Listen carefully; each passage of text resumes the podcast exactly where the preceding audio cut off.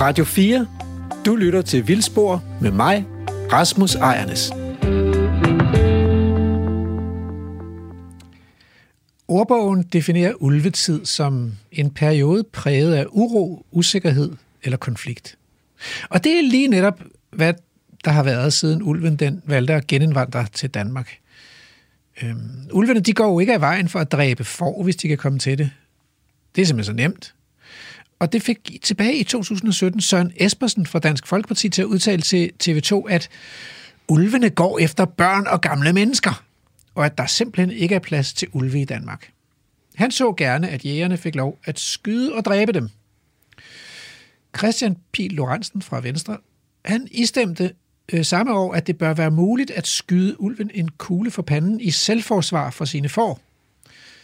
Altså forstås ikke ved, at man udskyder udstyre forerne med skydevåben, men ved at landmanden, der ejer forerne, kan skyde ulven, hvis den vil spise forerne. Lea Wermelin, som er miljøminister med ansvaret for naturbeskyttelsen i Danmark, hun har også i 2019 udtalt, at hun allerhelst havde set, at ulven ikke var kommet tilbage til Danmark. Så man kan sige, den har virkelig skabt øh, røre i andedammen, øh, den her ulv. For at det ikke skal være løgn, så 16. april 2018, så skød og dræbte Mogens Toltoft en ulv, som løb rundt på en mark, som tilhørte hans søn. Drabet blev filmet af naturfotografer. De sad nemlig i skjul for at få nogle gode optagelser af ulvene. Og det førte til, at Mogens Toltoft blev idømt 40 dages betinget fængsel og frakendt jagttegnet for at skyde et totalfredet dyr, hvilket dog ikke forhindrede foreningen Ulvefrit Danmark i at tildele ham en medalje i 2019, der øh, kom der så øh, repressalier fra helt modsatte kant. Der udøvede Storm Balderson, en selvudnævnt ulveaktivist, nemlig herværk i Ulfborg, ved at overmale kirken med slagord som blod bliver ikke glemt, øh, hvilket han så siden er idømt 40 dages ubetinget fængsel for. Så man kan selvfølgelig sige, at hvis nu, at, at alle dem, der, alle de mennesker, der færdes over i Vestjylland, kommer i fængsel, så bliver der jo mere plads til, at ulven faktisk øh, kan få et levested i Danmark. Men sådan kommer det måske alligevel ikke til at gå. Øh, øh men det er jo et interessant spørgsmål, hvordan ulvene egentlig har det midt i al den her ballade. Og det har vi altså sat os for at finde ud af i dagens program. Her i Vildsborg, der har vi haft ulven på programmet tidligere. Det var nemlig i marts sidste år, at vi sendte programmet Ulven vender hjem med reportage fra Ulfborg og med en, en debat imellem en landmand, en biolog og en politiker.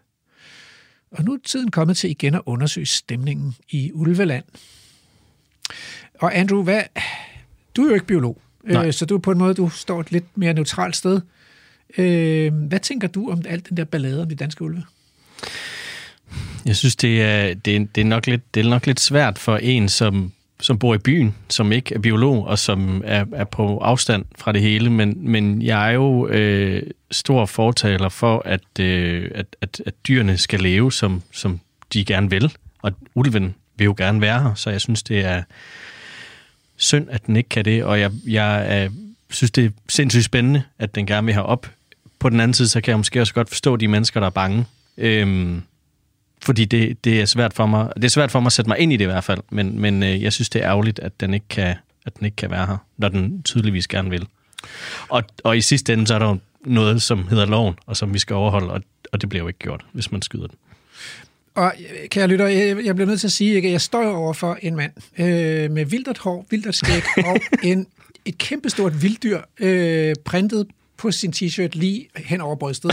En brølende bjørn med ja. skarpe tænder, altså. Det er jo ja. ikke... Det, det, det er sådan en bakken bades øh, t-shirt, men det er jo et meget godt eksempel på, hvor meget kraft vi tillægger de her store vilddyr. Altså, mm. de findes i vores våbenskjold, og de findes øh, øh, i logoer og emblemer og sådan noget, fordi der er simpelthen så meget kraft knyttet til dem, ikke? Ja. Så det siger måske også noget om en generation af, af kyllinger, øh, altså danskerne her tænker på, ja. der ikke har plads til de der kraftfulde dyr, fordi det er ligesom bare, åh nej altså, så kan vi ikke gå i skoven længere. Jamen det er jo, du nævner jo noget, at det er jo sjovt, at vi gerne vil, vi vil gerne bruge dem som emblemer, og, og vi er jo vikinger og sådan noget, ikke? Men ja. når det så kommer til stykket, så ej, men den skal ikke være her. Den Præcis. må gerne være et andet sted. Ja, det vil være dejligt. Ja.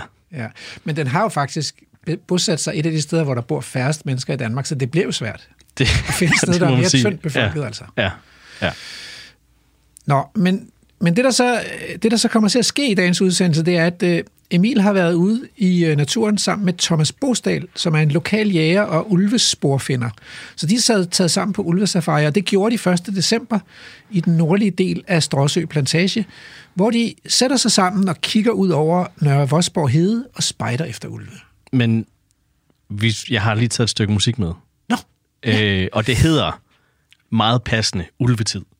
Det er jo fantastisk. Ja, det er jo det. Og det er det norske band Kvælertag, som betyder kvælertag. Ikke? Det lyder lidt voldsomt. Det er, det er også lidt voldsom musik, men altså, det var bare så oplagt.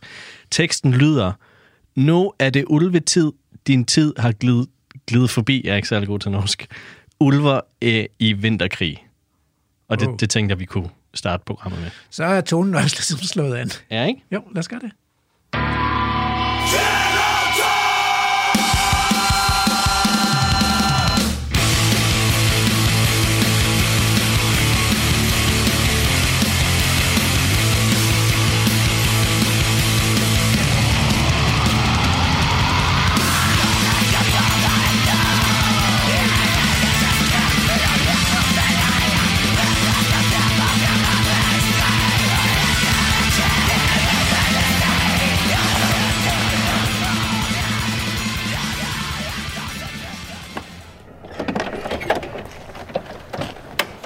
Hej Tommy. Godmorgen.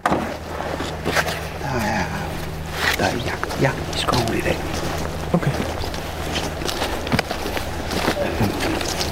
Der er faktisk, der er faktisk en post heroppe. De skal først mødes og have instruktioner og. Ja. De kommer først en gang op i formiddag. Først så det. Men hvis vi render i en, der skal sidde heroppe, hvor vi sidder, så lægger vi bare handlet af. Ja. Så får han bare pladsen. Så det, Det er mig, der er Emil Skovgaard Brandtoft, og lige nu er du på rapportage med mig og Lærke Sofie Kleop. Jamen, altså, der er mange, der spørger mig tit, hvor kan man se ulden henne, Thomas? Og jeg har jo aldrig tid til selv at, at gøre det, vi gør nu. Det er mega fedt, at du lige har presset mig lidt. Ja, altså vi vil jo gerne se det kræ der. Ja. Det vil vi jo gerne. Men det vi gør her med at tage ud og sætte os og kigge på lang afstand, frem for at tumle rundt inde i skoven, det er en rigtig måde at se ud på. Ja. Der løb noget der.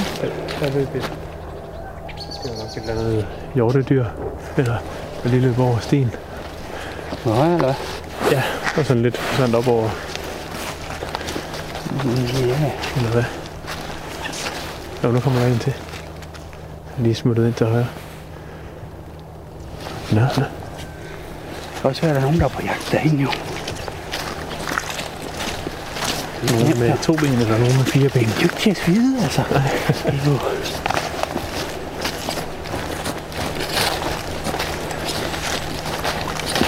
Men det kan også være, Thomas, at vi lige går her. Vi lige kan bruge 10 sekunder på at introducere dig. Ja. Du hedder jo Thomas Bosdal. Ja. Og er den, jeg ringer til, når jeg gerne vil vide noget om ulve. Okay. Eller i hvert fald den, jeg tænker på, når jeg gerne vil vide noget om ulve. Okay. Kan du sådan lige sætte øh, to ord mere på? Jo, men, men, er? men altså, man kan sige, jeg er jo ikke, jeg er jo ikke den, der ved mest. Men jeg er måske en af dem, der har været med længst. Øhm, ja. Jeg ved næsten ikke, hvad jeg skal sige, udover at jeg er jo jæger og familiefar. Det er ligesom de to ting, der knytter mig til det her. Ja. Øh, i, tilbage i, i 12, da jeg hørte om ulven første gang, så tænkte jeg, okay, kommer den og æder mine børn? Og kommer den og æder alt vildt? Det var sådan den, den reaktion, ikke? Og så skal jeg da lov for, at vi blev klogere siden. En, en klassisk reaktion. måske. Ja, fuldstændig. Jeg er ikke engang flov over at sige det. Vi, vi vidste jo ikke bedre. Nej. Og det er der mange den dag i dag, der heller stadig ikke ved. Ej, det er spændende det her, synes jeg. Ja. Vi kommer sådan lige op ad en lille bakke her i kanten af skoven og kommer ud på heden. Vi går simpelthen efter, vi går simpelthen efter maden nu. Ja. Der, hvor vi ved, der er mad, der kommer ulven. Det er jo ikke stort forskelligt fra, hvis man gerne vil møde mig om morgenen, så skal man stille sig hen ved køleskabet. Eller hvis man møder flere, så er det nede i kaffestuen. Ja. Åbne vider her. Kan du se den bu- bus deroppe? Ja. Den skal vi op til. vi nu, øh, når vi kommer derop, lige på kanten derop, så bliver vi synlige for helheden. Så der lige over og så ned i hullet. Og dernede, der pakker jeg lige termisk ud. Og går hen og kigger over kanten, om den er lige herude. Inden vi begynder at spænde.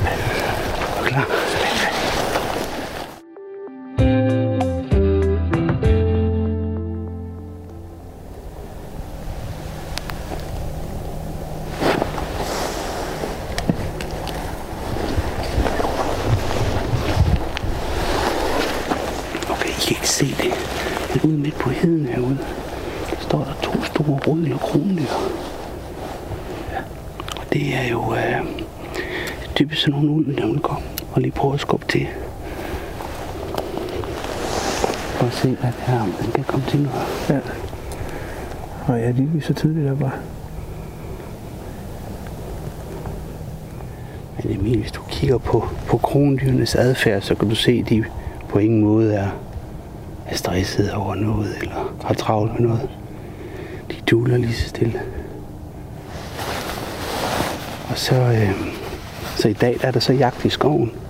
Så det vi vil opleve, det er, at heroppe i formiddagen, så ser det lige bang bang på et tidspunkt.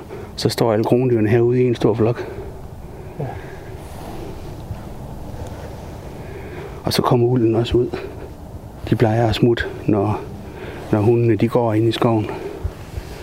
Så kommer de også rendende ud over her.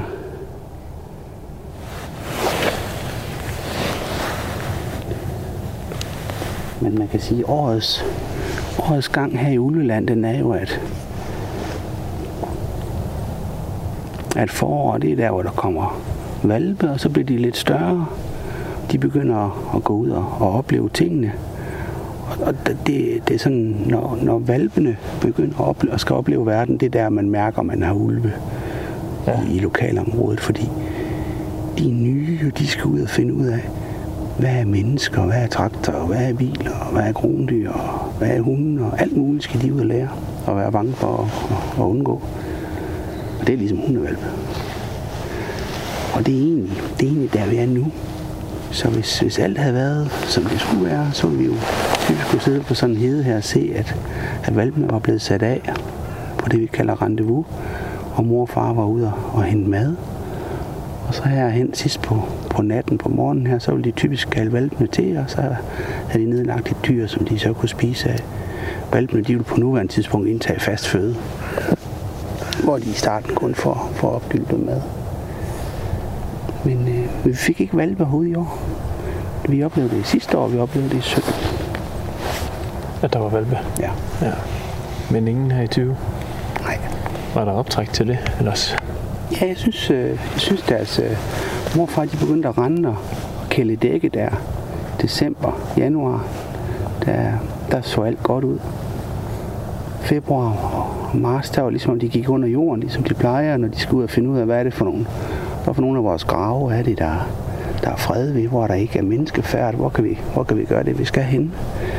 Og øh, jeg synes også, det så ud som om på billederne, at hun, hun, hun var tyk, som hun skulle være, og de, og de rendte lige røven af hinanden, så det er det, de gør, når de kærester, de to jo.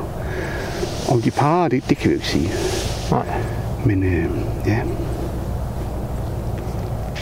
Ja, og så, så blev der egentlig stille. Så er det ikke til at vide, hvad der egentlig hvad der skete der.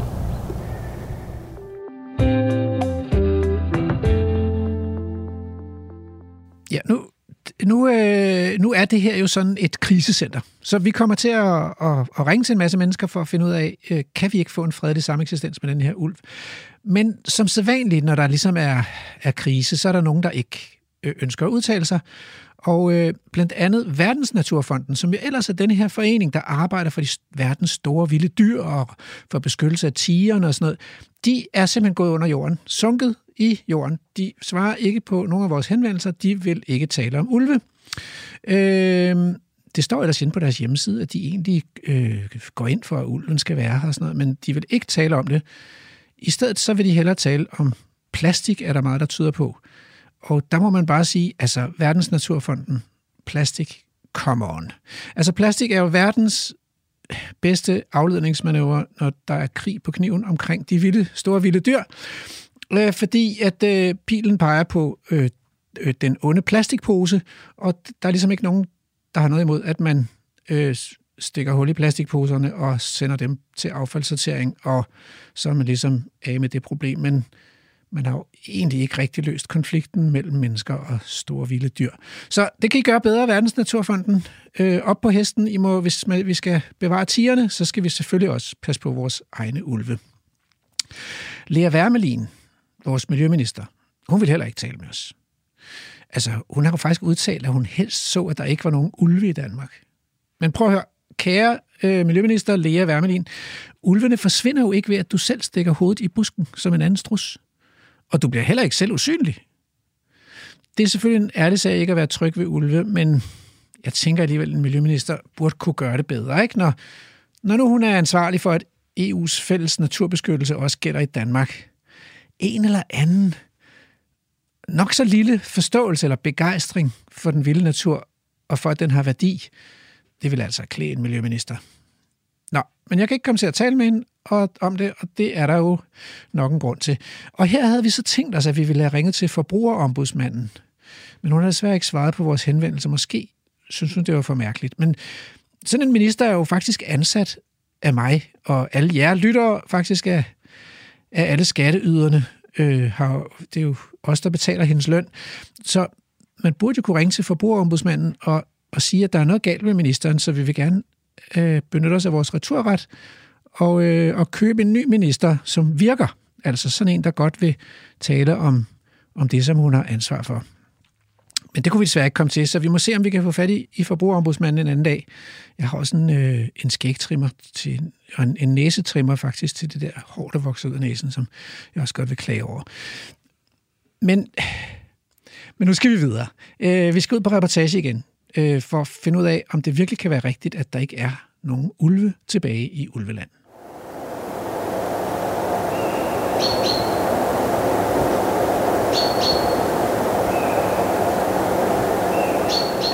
Det er mig, der er Emil Skovgaard Brandtoft, og lige nu er du på rapportage med mig og Lærke Sofie Kleop. Men hvordan, Thomas, hvad, hvad, hvad er sådan de vigtigste, den vigtigste måde, I registrerer ulvene herude? Eller hvad for, hvad for en måde, hvad for en metode giver flest observationer? Flest observationer. Altså er det, er det billeder af ulvene på kameraen, eller er det lorte, I finder, eller nedlagte dyr? Eller? Altså det, det, som, det, som jeg er rigtig stolt af, har indført i Danmark, det er, at vi har det er så lidt antidansk. I stedet, altså danskere de er gode til, vi opfinder lige vores egen metode, ikke? Men, men med hensyn til ulven, der har vi faktisk, øh, der, der har Naturhistorisk Museum i Aarhus jo faktisk indført det, vi kalder den tyske model. Ja. Altså vi gør ligesom tyskerne gør. Og det er et sindssygt system, de har. Altså, første gang jeg skulle lære det, der var jeg sådan helt rundt også. altså, det er virkelig... Men, men det virker, og der, man skriver ting ned, fordi der er en grund til, at man skriver ting ned. Lad os bare sige sådan. Og der er, altså det, der trumfer alt, det er jo DNA. Ja. Og øh, hvor, hvor mange tror, at, at det handler meget om, om lort. Altså, vi, vi samler jo afføring op for de her ulve øh, sådan rimeligt. Nu det her sted, her ved vi jo godt, at ulven er. Mm. Så det her område, det er jo lidt i drift, kan man sige, i Stråsø. Ja. Ja. Men vi har mange andre steder i Danmark, en 4, 5, 6 andre steder, hvor, hvor, ny, hvor det er nyt, hvor det er virkelig vigtigt at få DNA på. Hvad for nogen har vi, hvor mange har vi, og ja. bliver de her. Mm. Og det er afføring, der er væsentligt. Men det starter altid med en, der har set noget, eller en, der har et billede. Ja. Og øh, selvfølgelig er observationerne vigtige, men de er meget usikre. Hvor ja. billeder, de trumfer selvfølgelig lidt bedre, men de kan også være utydelige og svære at genkende. Men DNA'en, altså afføring, den er, den er altafgørende. Og så er, det jo, så er det jo desværre sådan, at vi får rigtig mange DNA'er ind fra husdyrangreb. Ja. Det er, det, er, det er desværre en stor faktor. Ja, det er det. Men det er jo det er jo sådan set Naturstyrelsen, der laver det arbejde og tager prøver, ja. hvor man vil være sikker på, at man giver erstatning til, til landmændene på korrekt basis. Så øh, jeg vil sige, når først man har styr på, på individerne via DNA, som vi har herude lige nu, der har vi i hvert fald med sikkerhed en, en mor og en far herude. Øh,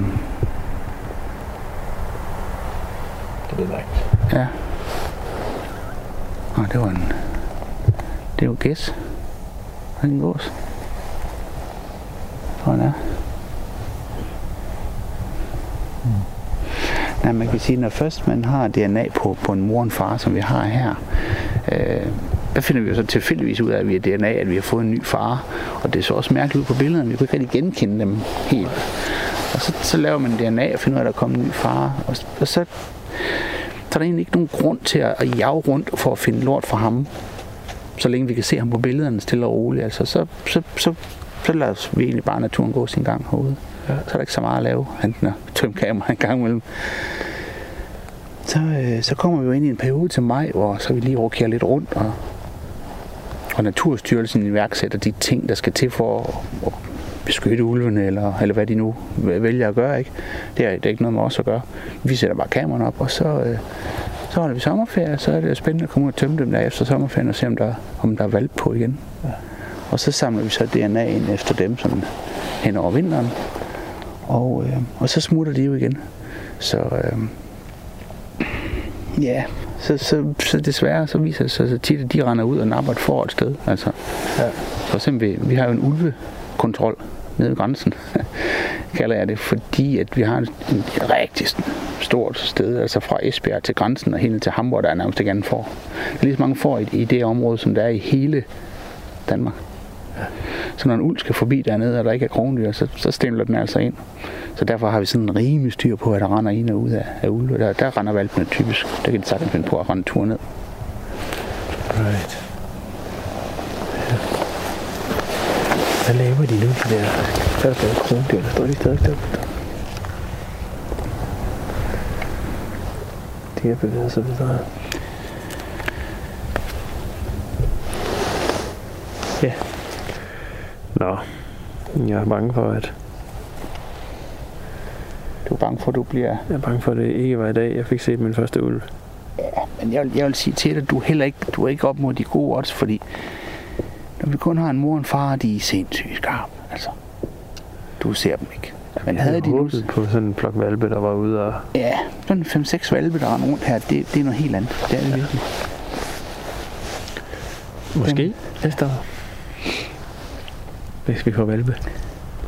Altså, så skal der i hvert fald laves noget om på den måde, vi gør tingene, vil jeg sige, uden jeg har noget med det at gøre.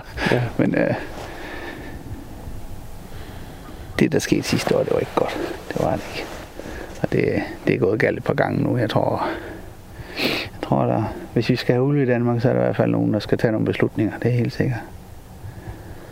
Det må, ja. være, det må være det, jeg kommer til at sige om det. Vi skal nok tælle dem, når de kommer. Det kan vi glade for. Ja, det, det kan vi. Det er vi gode ja. til. ja. Ja. Det blev til lidt krondyr. Men ja. så har vi jo en grund til at komme tilbage engang. Tak for din tid, Thomas. Det var så lidt. Det var et forsøg værd. Ja, og jeg vil øh, med glæde se jer igen. Jamen, det Jeg vil sige uh, samme tid, samme sted næste år. Jamen, det så prøver vi ikke at skulle igen på en ulvedate.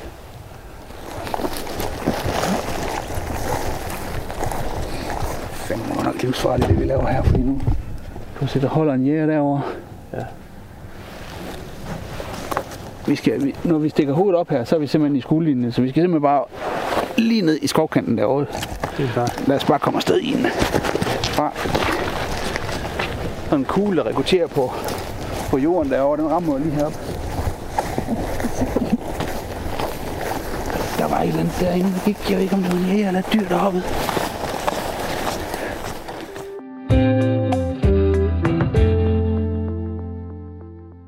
Og øh, nu har jeg simpelthen fået øh, Claus øh, Lind Christensen, formand for Danmarks Jægerforbund, med på en telefon. Og det er jeg rigtig glad for, øh, fordi øh, I har simpelthen 90.000 øh, medlemmer. Så hvis man skal vide noget om, hvordan jægerne ser på den her ulv, så må det være dig, jeg skal spørge. Er du med? Det kan du tro, jeg er. Godt. Øh, jeg vil egentlig godt starte med at spørge sådan helt overordnet, hvordan ser Danmarks Jægerforbund på ulven som sådan en, en ny art i den danske pattedyrfauna? Jamen, så er det helt grundlæggende, så, så er ulven jo et udtryk for at dele, øh, med streg under dele, at den europæiske natur faktisk har fået det bedre, der, der er givet mere plads. Og så er det jo helt naturligt, den, den breder Danmark, hvor den er en del af den danske natur som en helt naturlig hjemmehørende art. Det er den helt grundlæggende, som vi ser på, på uh, ulven i Danmark. Jamen, det lyder jo altså egentlig relativt neutralt. Altså, ulven er et vildt dyr, og den spreder sig, fordi den har fået det bedre, og sådan er det. Korrekt. Nå.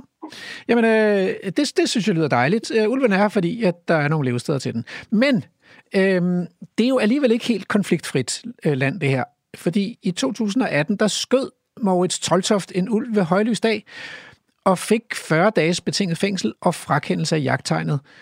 Øh, altså, kunne han gå hen og, være, og blive medlem af Danmarks Jægerforbund? Altså, kan man det, hvis man skyder fredede ulve? Der er et klart svar. Nej. Okay. Overtræder man jagtloven øh, groft og bevidst, så er man ikke en del af vores fællesskab. Okay. Så der er simpelthen ikke noget at, øh, at rafle om. Øh, så ligesom FDM ikke anbefaler deres medlemmer at køre og overtræde færdselsloven, så er det også bare no-go øh, for jæger at, øh, at overtræde øh, Og i den konkrete sag, der var han medlem, og der valgte vi øh, at køre en eksklusionssag, Okay. øh, således at han ikke er medlem mere. Okay. Men, men altså, noget kunne jo tyde på, at det der ene kendte og dokumenterede ulvedrab, det, det ikke er det eneste i Danmark. Øhm, og der er jo mange voldsomme følelser på spil, når det gælder de der ulve i Danmark. Altså, hvad skal der til, for at vi kan få et mere fredeligt samliv med ulve i fremtiden? Det, øh, hvis jeg havde svaret på det, så, så tror jeg, der var meget, der var løst. Jeg tror, der, der er to elementer her. Øh, og det er ikke sikkert, at ulven er, er tilfreds med det, øh, fordi det her, det er, det er tid, og det er viden. Øh, ulven er jo trods alt en relativt nyt dyr i Danmark, og, og når, når nye, og det her, det er der nogen, der vil sige, voldsomme hændelser indtræder, så, så tager det også tid før, at, at folk finder ud af, hvor, hvor, skal, vi, hvor skal vi være henne i, mm. i den sammenhæng. Og vidensniveauet er meget, meget lavt grundlæggende i Danmark omkring ulv. Så, så det at få hævet vidensniveauet, det er, det, er, det er essentielt her. Og det er også en del af det forvaltningsplansarbejde, der pågår. Det er faktisk at få hævet øh, vidensniveauet. Og det, der mener jeg faktisk, at vi både som stat skal øh, arbejde med det, og vi gør det faktisk også via vores medier og, for, øh, og formidler den viden, der er. Så, det, så viden, viden, viden. Og så også en afstandstagen fra, når nogen dybest set går ud og opfordrer til op, øh, ulovligheder. Det vil være så både dem, der vil øh, skyde ulven og opfordrer til det, og også dem, der opfordrer til, at øh, man kan eftersøge ulve på anden mands jord og overtræde loven den vej. For det er med til at skabe en voldsom konflikt blandt mennesker, der mener det ene og det andet. Ja, fordi at, altså, den der konflikt med ulvene, den, den kan jo meget hurtigt komme over også i menneskesamfundet til at blive en konflikt imellem øh, naboer eller, eller ekstremister på begge fløje, eller øh, altså forløbig er det ikke decideret gået hen og blevet vold, voldeligt, men altså der, der er jo, det er jo en meget kraftig retorik, man kan opleve nogle steder på de sociale medier omkring i det her slagsmål om ulvene. Jamen, jamen konkret, så splitter det her samfund. Tager man ud til, øh, til Vestjylland, så er der mennesker, der ikke taler sammen Mm. på grund af det her. Mm. Og det er en virkelighed. Og, og den, virke, øh, den virkelighed skal vi hjælpe med. Og her, her er viden en væsentlig del af, af festen, så at sige, mm. i at alle parter får viden om, hvordan ulv agerer. Mm. Fordi der er, der er mange, op, øh, mange tilgange, hvor, og her, jeg taler ikke om modstandere, jeg taler ikke om tilhængere, jeg taler faktisk om begge parter. Mm. Fordi det her, det drejer, altså dybest set kan man sige, det her det er jo ikke, det er jo ikke et biologisk projekt, det er et antropologisk projekt. Mm. Ja, det er en meget god pointe. Men altså, ulven har jo bosat sig et af de steder i Danmark, hvor der bor allerfærrest mennesker, så, så, så hvor skal den sådan fysisk være henne i vores, øh, vores landskab, den her ulv? Tror du, det, er det det der med tid, at vi vender os til, at den er her også, og øh, vi skal tage nogle forholdsregler, men så kan det jo et godt fungere? Eller, eller, eller skal vi lave nogle deciderede reservater, hvor ulven så kan være? Eller, eller hvad, hvad tror du bliver fremtiden? Altså, jeg, jeg tror på, at ulven den finder ud af, hvor den skal være. Øh, fordi det, øh, det, ulven kræver jo fred og ro, og øh, nogle steder er der, er der meget stor aktivitet, Øh, og andre steder, og det, det er jo meget naturligt der, hvor der bor mennesker. Mm. Øh, så reservater som sådan, det er jeg ikke helt sikker på virker. Øh, det er i hvert fald ud fra den faglige tilgang, jeg har fået oplyst.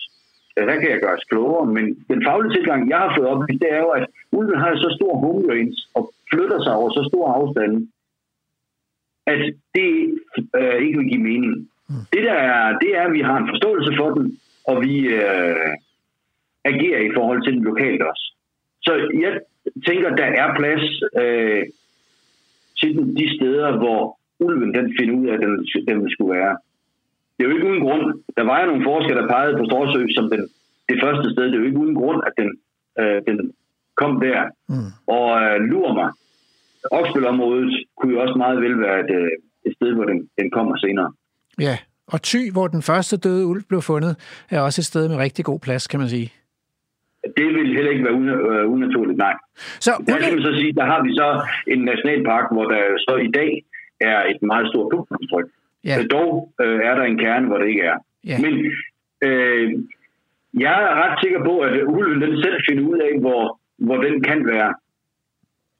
Så, så ulven gør det faktisk så godt, som man kan forvente af den, men hvis vi også skal gøre det så godt, som man kan forvente af os, så kræver det jo, at den der jagtetik, som du fortæller om her, at den bliver udbredt til alle jægerne, og ikke kun dem, der er medlem af Danmarks Jægerforbund. Så kan I gøre noget for, at, øh, at alle Danmarks, der er vel et par hundredtusind øh, jæger, bliver opmærksom på den her problemstilling og på at overholde loven?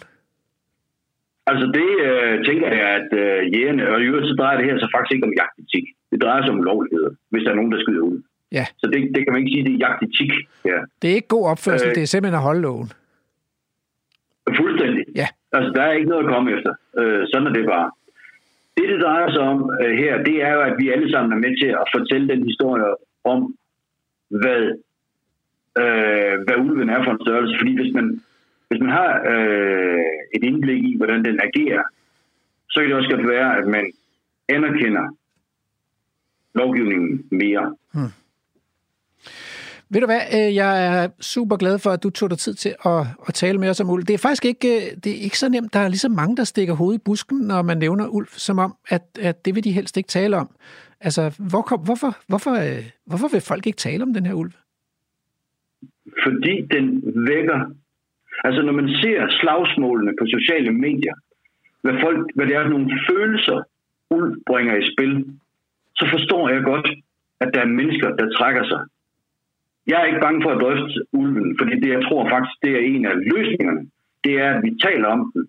Men lad os tale om ulven på et fagligt grundlag, og stoppe følelserne væk. Velvidende, at vi er mennesker. Mm. Fordi det, det kommer ikke, vi ikke udenom. Hvis man, som, jeg har jo været til et, et foredrag, hvor jeg selv var i panel. Der var der mennesker, der var bange for at gå i skoven. Mm. Og hvis de er bange for at gå i skoven, så er det jo fordi, de er det. Og det kan du ikke sådan tage fra dem. Mm. Der er man nødt til at arbejde.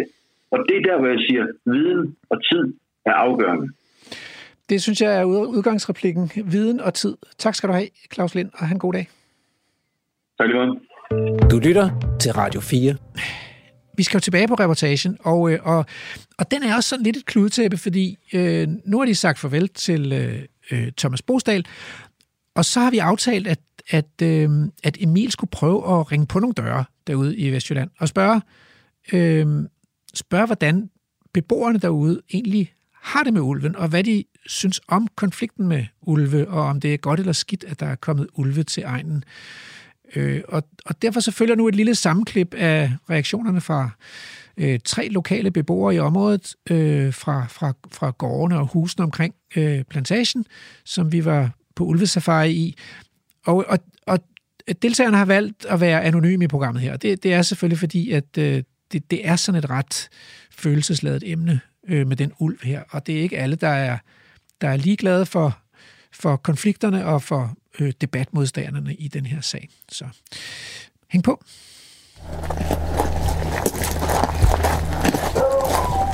Der er også hunden.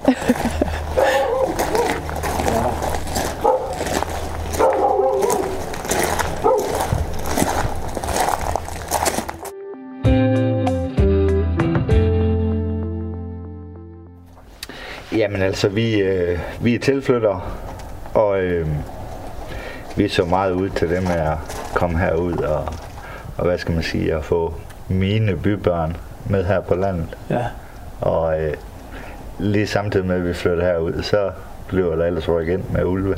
Ja, okay, så det var der for en... Og så kan man sige, så det går nok lidt ud over trygheden ved bare selv at sende dem ud. Ja. Den tit set her lige rundt om ejendommen. Øh, Så det, det begrænser jeres, begrænser det den måde, I, I bruger området, eller? Nej, det gør det ikke længere. Det gør det ikke længere.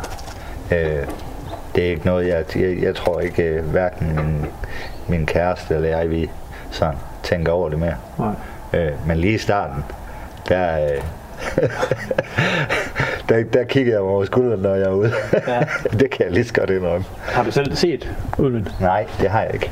Der er nogle landmænd rundt omkring, der har set den herovre, dem der dyrker jorden herovre. Ja. Øh, ja, og så naboerne har også set. Der er mange jæger herude også. Ja. Øh, ja. Men du har ikke selv haft fornøjelsen, eller? Nej, det har jeg ikke. Øh, nu, nu tænker jeg sådan set ikke så meget om det. Nej.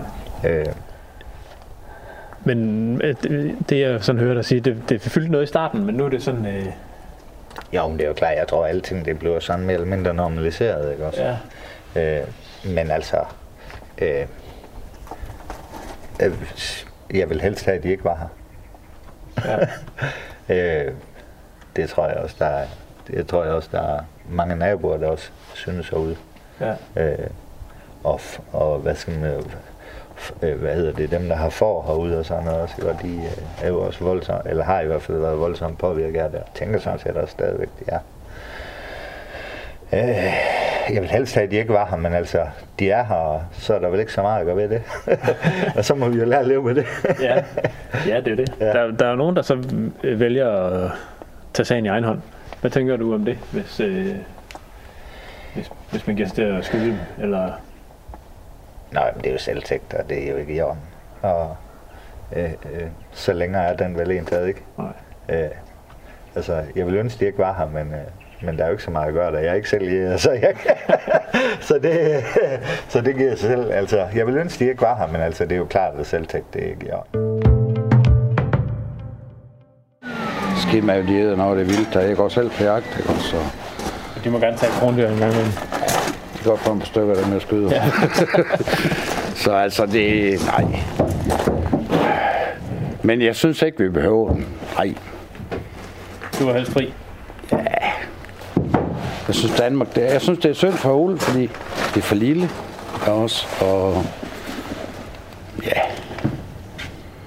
Og så går jeg nok sådan, du godt, så kommer det lidt for tæt på mennesker, og ja, så sker der bare et eller andet også. Ja. Så, Kan vi stige ud, uden at hunden bliver for sur? Må nogen prøve. Okay, vi prøver. Tager chance. Vi tager chancen. gør ingenting. Ah, det er godt. Hej, Ben. Ja, goddag, goddag. Ja, goddag, goddag. Nå, du er så sød. Ja, men du er så sød. Ja, den ser nemlig lidt mærkelig ud, den her mikrofon, ikke også? så. Ham skal du også snakke med. Ja, ja. Ja, men det er et øh, program, der hedder Vildspor til Radio 4, hvor vi øh, har været ude og snakket lidt med nogle af dem, der står for at lave selve overvågningen af ulvene hernede.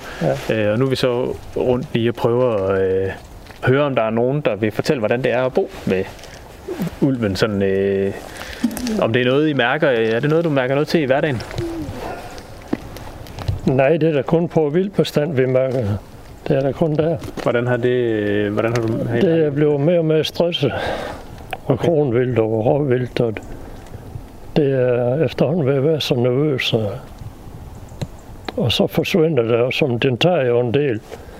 Jamen, vi skal selvfølgelig acceptere de regler, der er. Det må vi jo gøre. Så må vi jo håbe, der er nogen, der accepterer de regler. så Eller håbe, at det er øh, mere, det er mere bliver lavet om. Hvad siger du? Eller håbe, at reglerne bliver ændret? Eller... Ja, men det, gør vi, det kan vi jo se i Sverige, hvordan det går. Det, det er jo en katastrofe deroppe. Hvad er det, hvad er det i Sverige, der er... Jamen, der er, de kan få lov til at skyde uld deroppe. Det, det er så hårdt ved vildbestand deroppe. Og det er jo tamme dyr, og det er får. Og vi ser alle de får, der bliver taget her rundt. Ja. Det er sindssygt, og det skal være lovligt sådan noget. Ja. Og der er noget, der er dyrenes beskyttelse. Men de skal nok holde det mund, når det er sådan en uld, det snakker om, så, så, så er de bare væk. Ja. Det er synd, når det er uld, der tager dem. Slet ikke. Nej. Det er lidt underligt, sådan en politik, der synes jeg. Ja.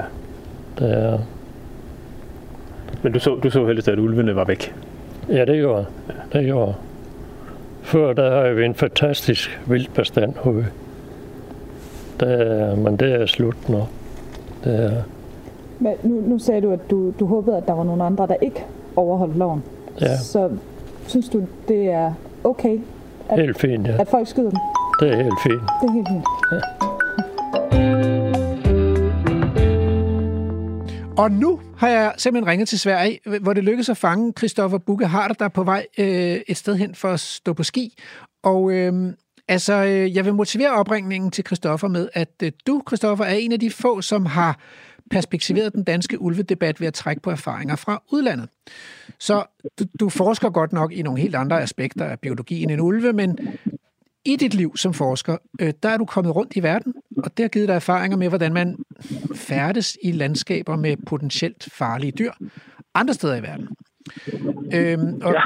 og derfor øh, vil jeg godt starte med at spørge dig, altså hvilke andre lande end Danmark har du boet i med din familie? Altså hvor har du været henne, hvor der også har været øh, farlige rovdyr? Ja, altså ja. jeg har jo været øh, lidt rundt i, jeg ved, i Norge, i, i Sverige og i Texas med feltarbejde i Costa Ricas regnskov i forbindelse med Texas. Ja. Og jeg mener, der har jo været, altså, der støder man jo, altså, der ved man, der findes store dyr. Det, det, noget, af det, noget af det mest centrale, man kan sige med mange af de her rovdyr, og store dyr i øvrigt, der kan være farlige, selvom de ikke er rovdyr, det er jo, at man ret sjældent ser dem, hvis ikke at man ligefrem øh, gør en meget, meget aktiv indsats for at se dem. Så øh, hvad hedder det, men der, altså, men der har jeg selvfølgelig måttet forholde mig til isbjørn på Svalbard, ulve, elge, altså bjørne, rensdyr, og hvad ja, ja, og i Sverige og Norge, og så jag, jaguar og øh, altså i Costa Rica, eller øh, umager og prærieulve, og bisonokser i Texas. Nu bliver jeg helt, øh, nu bliver jeg helt forpustet, altså. Øh, og, men, men altså, du har været afsted med din familie også. Har I så været nødt til at gå i fitnesscenter og sådan noget, for at få noget motion, fordi det var alt for farligt at tage ud i naturen på vandreture? Det, det, ja, det, er, det er helt, det virker, det er noget af det, der virker helt surrealistisk, når man ser den danske debat sådan. Øh, altså, nej, det har vi selvfølgelig overhovedet ikke været nødvendigt, og det, og det gør folk jo overhovedet heller ikke i andre lande. Altså, og øh, altså, noget af det mest... Altså, nu, skal det, nu lyder, det, nu lyder det måske som om, at vi har vandret rundt blandt store dyr hele tiden. Og det har vi jo overhovedet ikke. Det er det, at man er i landskabet, så ved man, at de er der. Og samtidig er man heldig at se dem. Og for det meste ser man ingenting, men man ved, at de er der. Og øh, de fleste er ikke hvad hedder det, det aller, allermindst bekymret. Altså, de ting, som man læser, som det kan skrive om, at det skræmmer folk væk. Altså det er sådan, for mig at se sådan fuldstændig grebet ud af den blå luft. Men, men kan man ikke forestille sig i Danmark, hvor vi har levet så mange år uden et, et, et større dyr end en rev, og uden et farligere dyr end en hukorm eller en flåt eller sådan noget, at, ja. at vi simpelthen er kommet ud af vanen med at, at omgås de der store dyr? Altså, jo, også... fu- fuldstændig. Altså jo, altså folk, altså det, det gælder lidt ligesom, øh, altså fordi altså, det er jo ikke, skal sige, at der er bestemt en risiko. Der er jo en risiko ved rigtig mange ting, men det karakteristiske ved folk generelt er jo, at vi, altså os alle sammen, at vi forholder os rationelt til risici, som vi på en eller anden måde føler, vi kan vurdere, og det, og det har meget lidt at gøre med, øh, hvor stor eller ringe risikoen er. Mm. Ikke? Altså, at, hvor man ser, at der er masser af folk, der er, efter terrorangreb, som er angst for at flyve, og så for en sikkerheds skyld sætter sig ud i en bil jo, og kører øh, 3 km i et stræk. Ikke? Og det er jo selvfølgelig, det ved, det ved man godt, når man tænker sig op, at faren, for det, faren ved at komme galt afsted med det sidste er mange, mange gange større. Ikke? Men det gør man altså folk, vi vurderer øh, risici, som vi ikke helt kender, selvom de er bitte, små. Altså dem bliver vi langt, langt mere skræmt af, end den sådan reelle, rationelle risiko for at komme galt på grund af er. Det, det gælder selvfølgelig også danskere og vilde dyr. Ikke? Fordi vi netop ikke er vant til andet end en rev. Ja. Altså, jeg kan huske, at vi boede på Grønland. Der er, det er jo det af de steder i verden, hvor risikoen for at dø en voldsom død er størst, hvis man kan se på, statistikken. Men da vi kom hjem fra Grønland, der var jeg faktisk lidt skræmt over at skulle ud i den danske trafik, fordi altså, deroppe på disco, der var jo ingen trafik. Altså, så at have, have boet der uden trafik i, i, i, i mere end et år, og så kom hjem i Danmark, og det var ret skræmmende, vil jeg sige. Og trafikken er jo farlig ja, det, i Danmark. Fuldstændig. fuldstændig. Det, er, det er sådan Altså man kan sige, det er jo også, og det er noget, der er en anden, det er vigtigt at også huske, at det er noget, der sådan ikke afhænger så meget af ideologi nu, hvor det, altså, det tit er et, øh, et, et, et højre-venstre slagsmål med mere natur eller sådan. Altså, men i USA, i Texas, altså, hvor vi boede, hvor Trump fik tager fjerdedel af stemmerne i, øh, i, i, vores, i vores område, ikke? der er der, der, der er ingen selv af de øh, ret på konservative, sådan kunne drømme om at foreslå, at man skulle fjerne alle større dyr, alle bierne op til, eller færgeulve, eller pumaer, at, at man skulle ligefrem lancere udrydelseskampagne, som man har hørt. Eller vores, vores egen øh, socialdemokratiske miljøminister sagde, at hun ville ønske, at ulvene forsvandt af sig selv, eller at de aldrig var kommet. Så det hører man slet ikke, hverken fra højre eller venstre der, fordi det er jo sådan en indlysende ting, der bare er der, og mange er jo stolte af det. er jo sådan også billedet af Texas som det store flot, altså det er sted, hvor der er et oprindeligt badeland, og hertil hører selvfølgelig, at der også er nogle vilde områder med canyons og iserne op til klapperslanger og ulve og fumager og den slags. Så det er, det er netop noget, der er kulturbestemt generelt for danskere som flest. Så det er simpelthen, om det synes jeg er en super vigtig pointe, at vi skal passe på med ikke at gøre det her til en klassisk værdipolitisk kamp, fordi det, øh, det har ikke noget at gøre med det normale højre-venstre spektrum egentlig. Nej, nej, der, der er altså de gave, de gave jyder, siger, der siger, bare vent til ulvene kommer til øh, Sjælland, ikke? så begynder Sjælland også at tisse i buksen. Det kan, det kan de meget vel have en pointe i. Ikke? Men altså, det, der, er jo, der er jo helt klart et, et gratis element af altså det klassiske med alternative øh, veganere på Københavns kvarter, som sidder og kloger sig på øh, ulve i Jylland. Det kan jeg sagtens forstå, at folk i Jylland, der har haft besøg af ulven i forslaget, de havde skal dreje over. Men omvendt må man så også sige til de gæve jyder, ikke, at hvis I prøvede at komme en tur til øh, Texas eller sådan andre steder hen, hvor at, øh, eller i øh, Norge eller Sverige, hvor at store dyr, altså ikke kun ulve, altså men i hele taget store og potentielt farlige dyr, er en del af hverdagen, så vil de altså også opdage, at folk, der har en, altså lever med dem, det er, de kan godt blive irriteret over med til, men de tisser altså overhovedet ikke i bukserne over risikoen for at møde et stort dyr i skoven fordi det er bare sådan en, en noget, noget helt almindeligt, en del, en del af baggrunden, som man vender sig til. Og det kan vi altså også i Danmark. Jeg vil tro, at om 50 år, hvis der faktisk kommer en sådan fast ulvebestand eller flere større dyr til rewilding, altså, så, så er der ingen, der vil se tilbage og undre sig altså, og tænke på, altså, at det, hvor, hvad, hvad var, altså, hvor, hvorfor var det, at de kørte sådan helt op i en spids på grund af det her. Men vi har lige, talt med, vi har lige talt med Claus Lind Christensen, som er formand i Danmarks ja. Jægerforbund, og han siger, at det, han tror, der skal til, det er viden og tid. Altså hvis man skal håbe på, at ulvekonflikten vil løse sig. Det, er det i virkeligheden det samme, du siger? At vi, vi har brug for tid og så og noget mere viden? Tid, altså jeg vil sige, viden, vil jeg sige, i den her sammenhæng er, øh, altså, øh, skal man forstå med at overvurdere. Altså, mm. Altså, fordi generelt, så, altså, folk bliver jo typisk ikke overbevist af andres erfaringer, og slet ikke af andres sådan, viden, og slet ikke hvis det er folk, der er skeptiske over for sådan, forskere, hvad de sidder ved skrivebordet. Nu ved, nu ved vi jo begge to godt, at forskere, vi er jo også meget ude i naturen. Mm. Men altså, det, altså den, den type viden, som bliver frembragt i forskning, har øh, som regel meget, meget lille effekt på folk, der er der opfatter sig selv som nogen, der er ude i virkeligheden og, øh, og ved bedre selv på den ja. måde. Ikke? Men altså, tid, hvor folk kan gøre deres egen erfaring med, at det altså ikke er så slemt. Det, er helt klart afgørende. Og, altså, og så, så er der et andet, et andet element. Ganske kort, netop, ja. ja. Netop med hensyn til ulve. Altså, at noget, man kan se i Norge, det er jo, at øh, altså, når man hører jøder, der siger, bare vent til ulven kommer til dyrehaven. Ja. Altså, I Norge, der havde man for 20 år siden den debat, hvor altså, ulven kom tilbage til Fedmark, sådan et mm. vildt fylke nordpå. Og så sagde hedmarkinger, der var ikke både som ulve også, at bare vind til ulven kommer der og Oslo, så får vi med en lyd. Og det, der altså faktisk er sket, er, at ulven er kommet til øh, markedet der nær Oslo, og det har ikke ændret på noget som helst. Så det er, øh, hvad hedder det, en, en landby Kon- altså, konflikt meget af det her også, som man er nødt til at håndtere. Og meget af den her landbykonflikt, som så kommer til udtryk også med ulven, den handler altså om utrolig meget andet end konkret bekymring for ulve. Og Ikke? det Så det er altså bliver- noget helt andet, man er nødt til at Ja. adressere. Og det bliver øh, udgangsreplikken, fordi at øh, nu trænger nyhederne sig simpelthen på. Radio 4. Du lytter til Vildspor med mig, Rasmus Ejernes. Og Vildspor i dag handler om ulve og det er anden gang, vi laver et program om ulve, men det ser ud til at være nødvendigt, fordi øh, der er jo uro i klassen, eller hvad vi nu skal sige. Der, der, øh, der er konflikt, øh, og vi har været på ulvereportage i øh, første halvdel, øh, uden at se nogen ulve, og det ser ud til, at det heller ikke er så nemt at se nogle ulve, fordi de har det ikke så godt, og er ikke helt lige så mange, som de burde være derude. Og Emil har også spurgt nogle borgere derude om, hvad de egentlig synes om ulve, og der var ikke, det var nemt, det var svært at finde, øh, finde ulvevenner øh, ude i det område, hvor ulven har slået sig ned.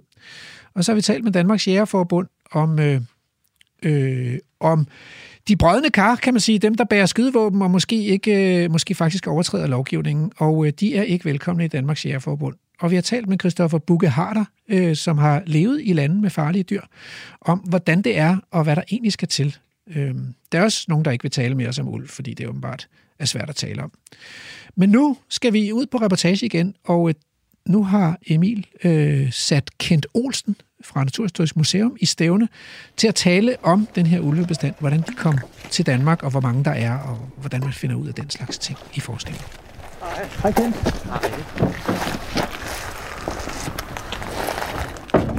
Beklager, at vi sådan har slæbt dig hele vejen til Vestjylland.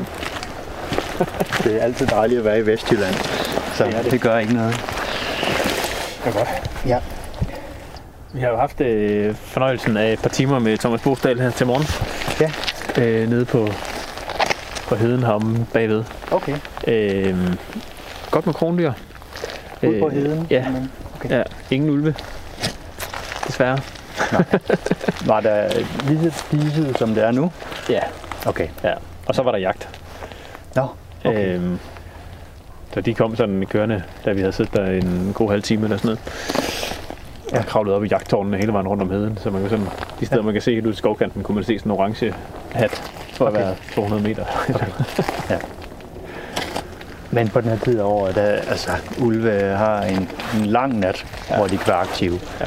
Og det er meget nemmere at, at være jagende ulv i nat, nattemørke. Så Det er klart. de er rigtig, rigtig svære at se. Det er mig, der er Emil Skovgaard Brandtoft, og lige nu er du på rapportage med mig og Lærke Sofie Kleop. Ja, men Kent, det kan også være, at vi lige skal sige øh, pænt goddag til dig. Du hedder jo Kent Olsen, Ja. og du er forskningschef på Naturhistorisk Museum i Aarhus. Det er rigtigt. Øhm, hvad laver du som forskningschef på Naturhistorisk Museum? Og jeg arbejder med, med biodiversitet øh, og forskning og videnskabelige samlinger og, jamen, og, det, og det er meget, meget diverst mit arbejde. Øh, en del af mit arbejde, som er grunden til, at vi er sammen her i dag, det er, at jeg er ansvarlig for overvågning af ulv i Danmark. En opgave, som museet sammen med Aarhus Universitet løser for Miljøstyrelsen. Ja. Øh, vi har som som medlemsland af EU en forpligtelse til at overvåge ulve, når vi har ulve, der ikke bare er sådan på genrejse, men ulve, der etablerer sig som en bestand, og vi har haft ynglende ulve i Danmark, så Så der er, øh, de er etableret. ja, de er i hvert fald godt og grundigt på vej til at blive etableret. Ja. Øhm, og så følger vi simpelthen bestanden. Og det, det talte vi jo lidt med, øh, med Thomas om tidligere. Øhm, der sidder simpelthen en jæger oppe i det tårn der. Så skal vi nok bare gå ned ad grusvejen her. Vi går ned ad busvejen. Øhm, men det, det talte vi jo om med, lidt om med Thomas øh, tidligere. Den overvågning der, hvordan de med kamerafælder og ulvelorteindsamling og øh, hvor det ellers er, de får sporene fra. Ja. Alle de, øh, de DNA-spor, der bliver fundet og sådan noget. Ja. Øhm, men hvordan, hvordan ser det ud med, med ulve i Danmark i dag? Hvor mange er der, og hvor er de henne og sådan noget? Jamen, dagens tal er sådan omkring 10-12 ulve. Øh, vi har faktisk flere territorier besat med ulve nu, end vi har haft nogensinde i nyere tid. Okay. Vi har seks områder i Danmark, hvor vi siger, men her, her er der stedfaste ulve, territoriehævdende ulve. Okay. Et af territorierne, det er det her ude i Vestjylland, det vi kalder Ulfborg-territoriet. Øh, her er et ulvepar, minimum, øh, lige nu. Men, men så er der derudover fem andre steder i Jylland, hvor, hvor der er enlige ulve, der har slået sig ned og har været minimum et halvt år. Okay. Og det er alligevel, øh, det er alligevel en del steder. Ja. Og, og herude, hvor vi går nu her ved, ved Ulfborg, det var så det første sted. De, de sådan, øh, at der var et par, der etablerede sig, eller hvad? Ja, der havde, der havde i årene forinden været enlige hanulve, der har slået sig ned forskellige steder. Ja. Og været territoriale i et år, halvandet år, og så er de så forsvundet. Øh, men, men det her det er det første sted. Øh, et par etablerede sig i efteråret 2016 og fik valpe første gang i 2017. Ja. Øh, og der kan man sige, der gik vi fra at have enlige strejfende ulve, have et, have et etableret par til rent faktisk at, at få ynglende ulve. Og det skete i løbet af fem år.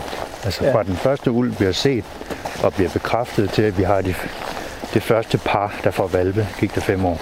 Det er forholdsvis hurtigt. Okay, det er hurtigt i sådan en indvandring. Det, det er ret hurtigt i en indvandring. Men, men man kan sige, de ulve, vi har i Danmark, de kommer jo fra primært fra den bestand, øh, der er i Tyskland. Og den breder sig op mod nordvest særligt, og har en, man siger, at den går frem med cirka 30 procent om året. Så okay. Det, det går rigtig hurtigt. Ja. Der må være mange, mange tomme ulveterritorier rundt omkring sig, når det går så stærkt. Det har der været, ja. Ja, hele Vesteuropa har været stort set tom for ulve. I hvert fald Nordvesteuropa har været tom ja. for ulve. Hvor der tidligere har levet ulve. Man kan sige, vi har, det, er jo, det er jo et meget, meget lille tidsvindue, hvor vi ikke har haft ulve i Danmark. Ja. Øh, de er indvandret øh, sammen med rensdyr øh, for mange tusind år siden. Ikke? Så vi har haft tusinder af år med, med ulve i Nordeuropa og så videre. Og så har vi så haft 199 år i Danmark, hvor vi ikke har haft ulve. Og nu er de så genindvandret. Så, og, og som sagt, bestanden i Europa, den, den går frem, og det, det vi ser i Danmark, det er ikke unikt. Nej. Det oplever de også i Holland og Belgien og Luxembourg. De har også i løbet af meget få år gået fra at have den første jagttagelse til at have ynglende ulve. Så det er simpelthen sådan den der spredning mod vest og nordvest i Europa. Det, det, det er hele vejen rundt. Det er i bund og grund en spredning i alle retninger, men der er særlig der er et særligt tomrum, eller der er Ja. særlig åben plads i, Ja. i Nordvesteuropa. Der en bil op, vi skal gå lidt til siden.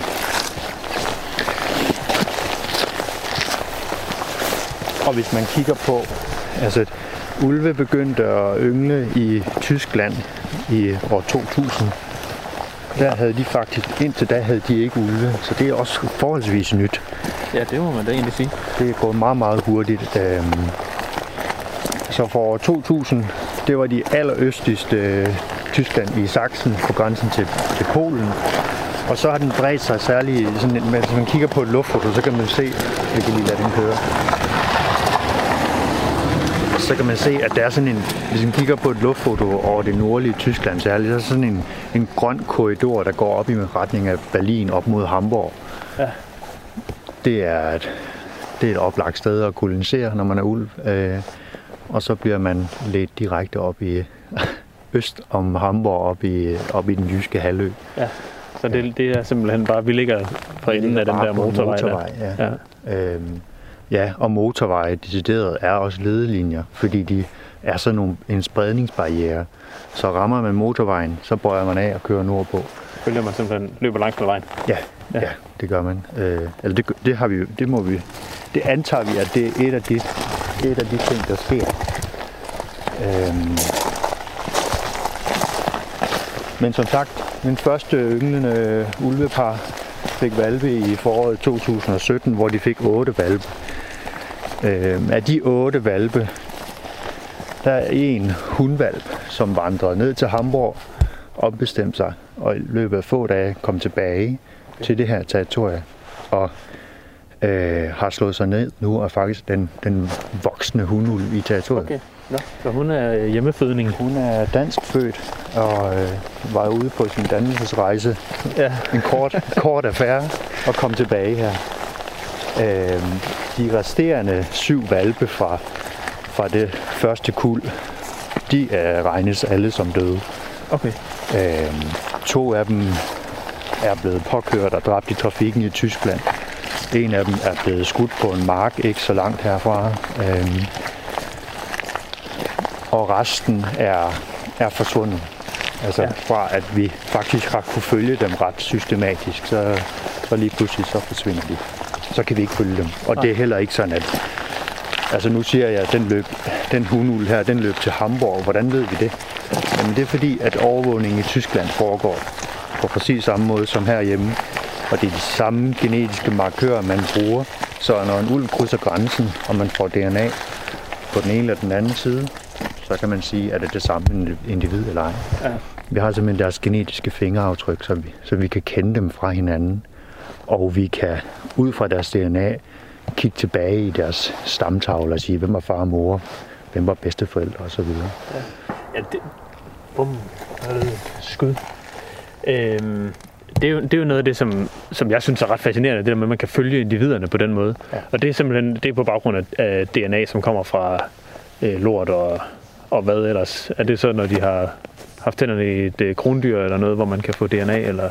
Ja, der, der er egentlig, øh, vi har haft succes med at få DNA-spor fra ret mange kilder. Afføring, det er, den, det er den typiske, fordi det er ret nemt. Ulve, når de er færdige til landskab, så går de meget på skovveje ja. for at spare på energi. Så hvis man går på skovveje, så finder man nogle gange ulvelort. Så det er ret, det er ret nemt, kan man sige. Så er det, som du siger, spyt fra et hjortevildt eller et husdyr, der er blevet angrebet. Så kan man tage en, en prøve for det her bid, bidmærke. Øh, eller så er det hår, hvis de har nedlagt et krondyr eller et grådyr. Men så er der lige lidt, lidt kamp, og så er både krondyret og ulven taber nogle hår. Så kan man finde dem. Er der en hårsæk på, så kan man få DNA derfra. Eller urin osv. Der, der er rigtig mange kilder. Ja. Det er smart. Det er smart, at man kan følge dem. Det, ja. det er jo ret fantastisk, synes jeg. Det, det giver sådan et godt, giver et godt overblik det giver over, hvad de laver. et godt overblik, og man kan sige, en af de, de første mange år, og, og nok egentlig en lidt sejlivet myte, det der med, at jamen, nej, men de er jo faktisk ikke kommet af sig selv. Ulve er blevet kørt hertil og sluppet ud. Øh, og det må vi bare sige, videnskaben siger noget andet. Ja. Øh, hvis vi kigger på alle de ulveindivider, der er indvandret til Danmark, mange af dem, der kan man simpelthen, har man findesteder fra, hvor de er blevet født i Tyskland, op igennem Tyskland, hen over grænsen, op i Danmark. Ikke? Så ja. der, der er simpelthen perler på en snor. Ikke sådan, nogle gange kan der godt være noget, et tidsspænd imellem funden, ikke også? Men, ja. men, øh, men for mange af dem har vi en meget, meget høj opløsning på sådan i tid og rum, hvor er ulvene henne. Og vi, de sidste par år, når en ulv kommer ind over grænsen, jamen så får vi, får vi det at vide fra Tyskland, nu er der et, et nyt individ på vej op igennem Slesvig-Holsten. Ja. Og så har vi faktisk fra den sidst er truffet i Slesvig Holsten til vi har den første gang i Danmark, så går der en uge, 14 dage, 3 okay. uger. Okay. Altså så har vi, så har vi, har vi fat i halespidsen på den, kan man sige. Ja. Så det der vindue, hvor vi ikke ved, hvor ulvene er, det er altså ret, ret smalt. Så når ja. vi går ud og siger, okay, den her ulv, den er forsvundet, så, så er det, når den har været væk, og vi ikke har, den, den er ikke er dukket op igen, i vores nabolande eller i Danmark øh, inden for et, et års tid, så regner vi den faktisk som død. Og der er ikke et tilfælde, hvor en ulv er blevet klassificeret som værende død, at den så er genopstået. Øhm, så indtil det sker, så, øh, ja, så bygger data bare op, kan ja. man sige. Hvordan er, altså nu, nu gik der fem år fra, øh, fra første jagttagelse til første, til første øh, ynglepar. Ja. Øhm, og, det, og det er hurtigt. Som relativt hurtigt i hvert fald. Hvordan, hvordan, er, hvordan er Danmark egentlig som, som, som ulveland? Altså, hvordan er, det at, hvordan er det at slå sig ned som ulv i Danmark? Jamen, øh, der er mange, der siger, at der ikke er plads til ulve i Danmark. Altså, det, der er i hvert fald nogen, der siger det. Det, det kan jeg læse i dagspressen. Øh, det er faktuelt forkert. Øh, der er rigeligt med steder, hvor ulve kan slå sig ned og, og yngle. Øhm, og hvis det var, at forsvindingsraten ikke havde været så relativt høj, så ville vi også allerede nu have flere ynglende ulve i Danmark. så ville bestanden faktisk være gået væsentligt hurtigere frem, end, end vi ser nu. Øhm, man kan sige, at den begrænsende faktor typisk, så det, det er, det er hundulve. Øhm, vi har her for ikke ret lang tid siden haft nummer to hundulv nogensinde, der er indvandret okay. sydfra. Øhm, så, så resten, det har været, været hanner. Øhm, så det her med, at vi får ynglende ulve, hvor der så bliver født hundvalpe, det er det, der ligesom gør, okay, så accelererer det lidt herfra, ikke? Øh, men når de så forsvinder, ja, så accelererer det jo ikke. Nej, nej, det er klart.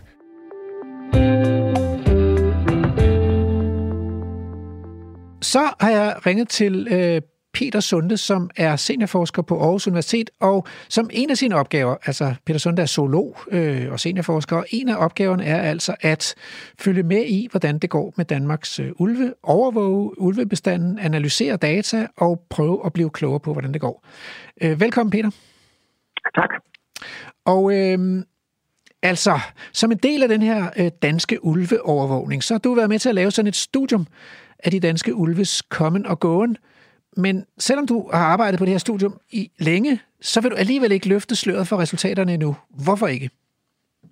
Nej, men det er simpelthen i forhold til, at øh, den er i fagfældebedømmelse i øjeblikket, og den er sådan set øh, der, hvor at vi er ret langt henne i, i den proces.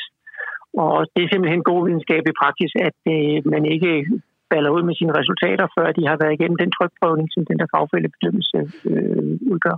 Det er jeg ikke sikker på, at lytterne ved, hvad, hvad det går ud på. Så kan du bare, altså helt konkret, hvad, hvordan, hvad sker der, når man laver sådan en videnskabelig undersøgelse, og man ligesom sender den ind til et tidsskrift og sådan noget? Hvad, hvad er processen? Jamen altså, processen er den, at øh, den kommer så ud til øh, det, der hedder nogle reviewer, det vil sige folk, som der har forstand på emnet, øh, og det er anonymt og de går så manuskriptet igen, og de kommer jo dels til at vurdere de overhovedet, om det her det er holdbart, øh, og de kommer også med forslag til, hvordan ting kan blive bedre. Mm. Så det er sådan en kvalitetssikring, øh, og ofte så sker der jo, at, at sådan noget det bliver afvist, kan man sige. Så, så det, den kommer igen, øh, det er jo et kvalitetsstempel, og det, at man også ligesom får øh, de førende eksperter ude i verdens øh, øh, kommentarer, det er jo også med til at hæve niveauet på det. Så det er sådan set den ultimative kvalitetsstempel, vi har på videnskabelige produkter. Altså, jeg er jo vi er jo rasende spændt på, øh, hvad der, altså på den her artikel, så, så det kan, vi kan være, at vi bliver nødt til at lave en helt ny udsendelse, når den kommer. Men, øh, men så må jeg jo simpelthen nøjes, til at, altså nøjes med at spørge ind til det der øh, notat, som du også har været med til at lave. Ikke? Fordi som en del af den her rådgivning af myndighederne og sådan noget, så, så sidder du et sted på Aarhus Universitet, hvor man så Øh, øh, skriver notater og rapporter og sådan noget. Og, og når man lige overvåger en, en hot art som ulven, så kommer de her notater, de kommer vel nærmest hvert halve år eller sådan noget, ikke? Øhm. De kommer faktisk hver tredje måned. Oh, så en gang kvartalet, så, så det er simpelthen Danmarks øh, uden sammenligning mest øh, tættest overvåget art. Øh. Ja. Men, det er den eneste art, hvor vi jo er nede over og simpelthen holder styr på enkelte individer. Ja, det er, det er lidt vildt. Øh, der kan vi ikke helt være med med orkideen mygblomst. Øh, men, men i det her notat, ikke, der ser ud til at være øh, ni, måske 10 ulve, hvis status er ukendt, og som I formoder er døde. Er det ikke sådan korrekt læst, det seneste jo, notat? Jo, det er rigtigt. Ja. Det er rigtigt. Er det, er det sandsynligt, at de er blevet kørt over, eller, eller har lidt en naturlig død, de her forsvundne ulve?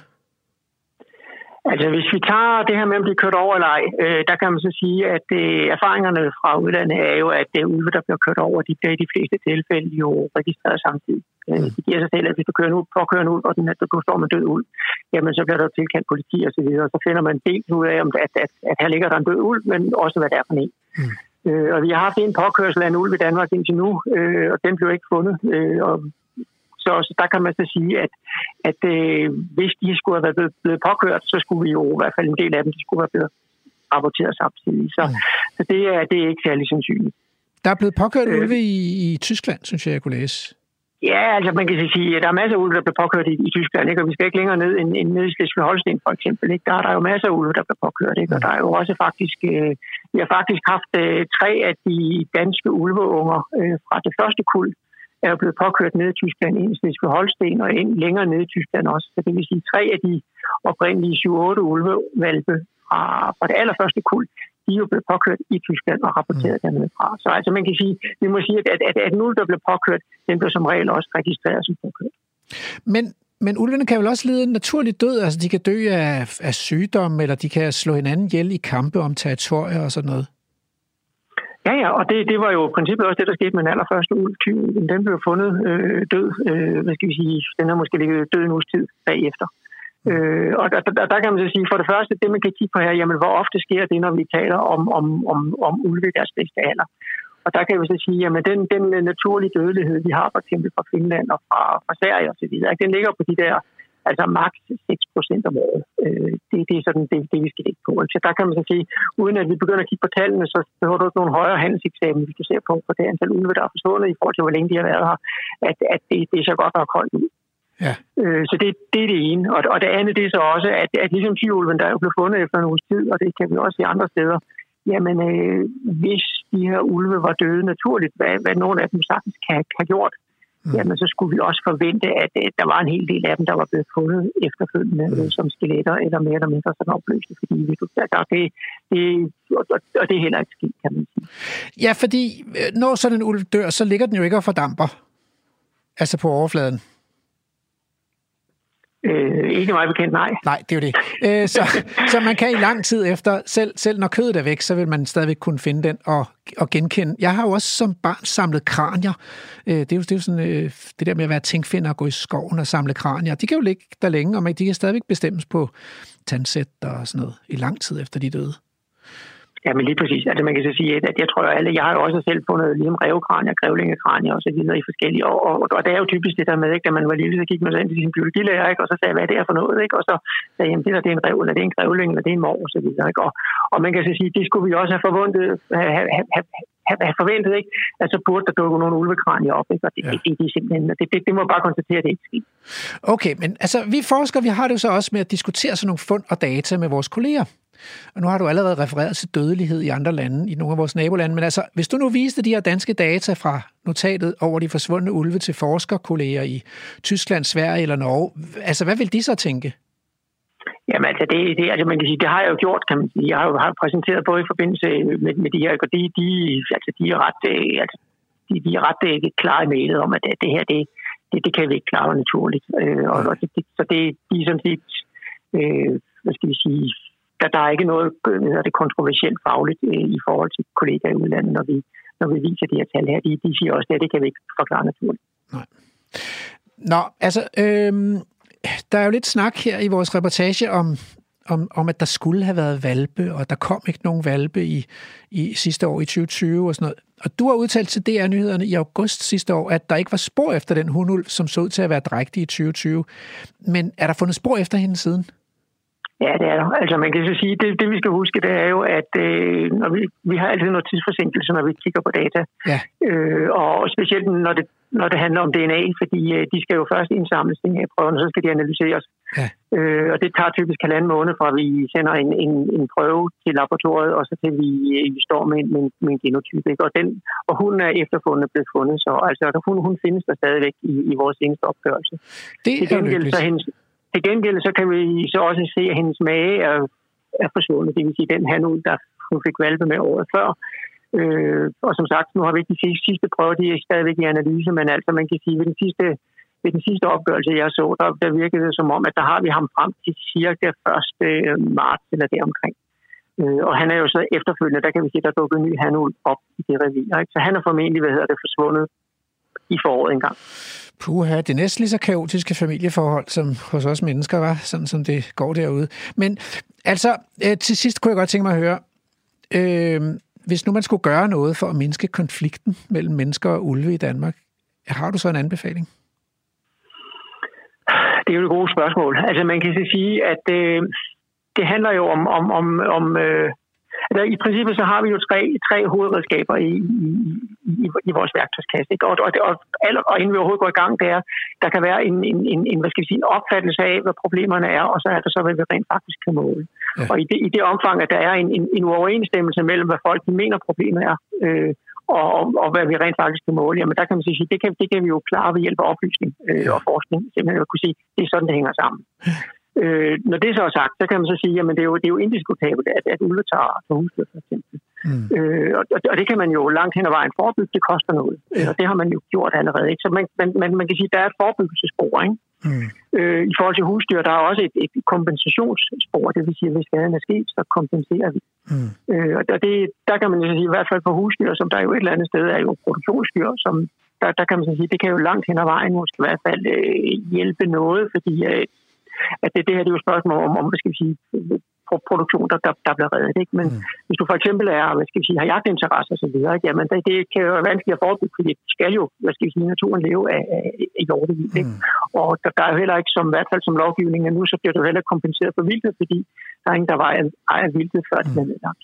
Øh, og, og så er der så den sidste, øh, hvad hedder det, hvad skal vi sige, princip, principielle redskab i, vores, vores værktøjskasse, det er jo i princippet at regulere ulvebestanden. Mm. Og det er jo det, vi gjorde historisk, og det er jo også det, man gør i andre lande, kan man så sige. Ikke? At, at det her med at så sige, jamen, at øh, man enten siger, i gamle dage, at vi skal slet ikke have ulve, øh, eller man kan så sige, vi skal have ulve nogle steder, men ikke alle steder. For eksempel. Mm. Det, er jo der, det, er jo, det er jo i reguleringsløsningen, hvor man sådan set går ind og skruer på, på bestanden. Mm. Øh, det gør man i Norge for eksempel. De er ikke medlem af EU, og det vil sige, at de er ikke underlagt den lovgivning, vi har i Danmark. Men altså principielt set, så er det jo så også, hvad skal vi sige, noget af det, der kan være med til måske, at, at, at, øh, at, at, få, at få en, det, det, det jo handler om her, det er at få en overensstemmelse mellem, hvad der er den officielle øh, politik, og det, som, som folk synes er rimeligt. Ja. Og der kan man så sige, det, det, er jo, det er jo ligesom de to ting, der skal mødes på den ene eller den anden måde. Tusind tak for de ord, øh, Peter, og tak fordi du måtte ringe til dig. Nu stod vi jo sammen med, sammen med Thomas her til morgen på heden i håb om at, i håb om at se en ulv. Og øh, Thomas fortalte om, hvordan, hvordan de, øh, øh, de to gange, der er kommet øh, valpe, har, har kunnet stå sådan i løbet af efteråret øh, på det sted, hvor vi stod og, og se dem ude på heden, og de der valpeløber og de der teenage-ulve løber rundt og er ved at lære, hvad det vil sige at være ulv. Ja. Øh, det så vi jo ikke i dag, de der sådan en øh, flok valpe. Øh, og det tænker jeg jo, fordi der ikke... Altså, man kan selvfølgelig være uheldig ikke at se dem, selvom de var der. Men, ja. men de er der ikke. Der er ikke blevet født ulvevalpe i Danmark i år. Ja. Øh, det, lød, det lød på Thomas lidt som om, der var optræk til det. Ja, og, og det, jeg skal nok også korrigere mig selv. Der kan godt være født ulvevalpe i Danmark i år. De er bare ikke overlevet. Øh, de, så, I så fald er de døde. Ja. Fordi vi har, vi har ikke set dem. Vi har ikke registreret dem, hverken på vildkamera eller DNA-spor eller noget. Og det ville vi have gjort. Ulvevalpe, når de bliver teenager, så, øh, så bekymrer de sig ikke om så meget. Og dermed gør de sig også lidt mere synlige. Ja. Så erfaringsmæssigt, så, så bliver de faktisk set af lokalbefolkningen, af, af vores overvågning. Øhm, så, så det er ikke muligt, at, at de bare har holdt sig skjult. Det er, det er ikke et muligt scenarie længere.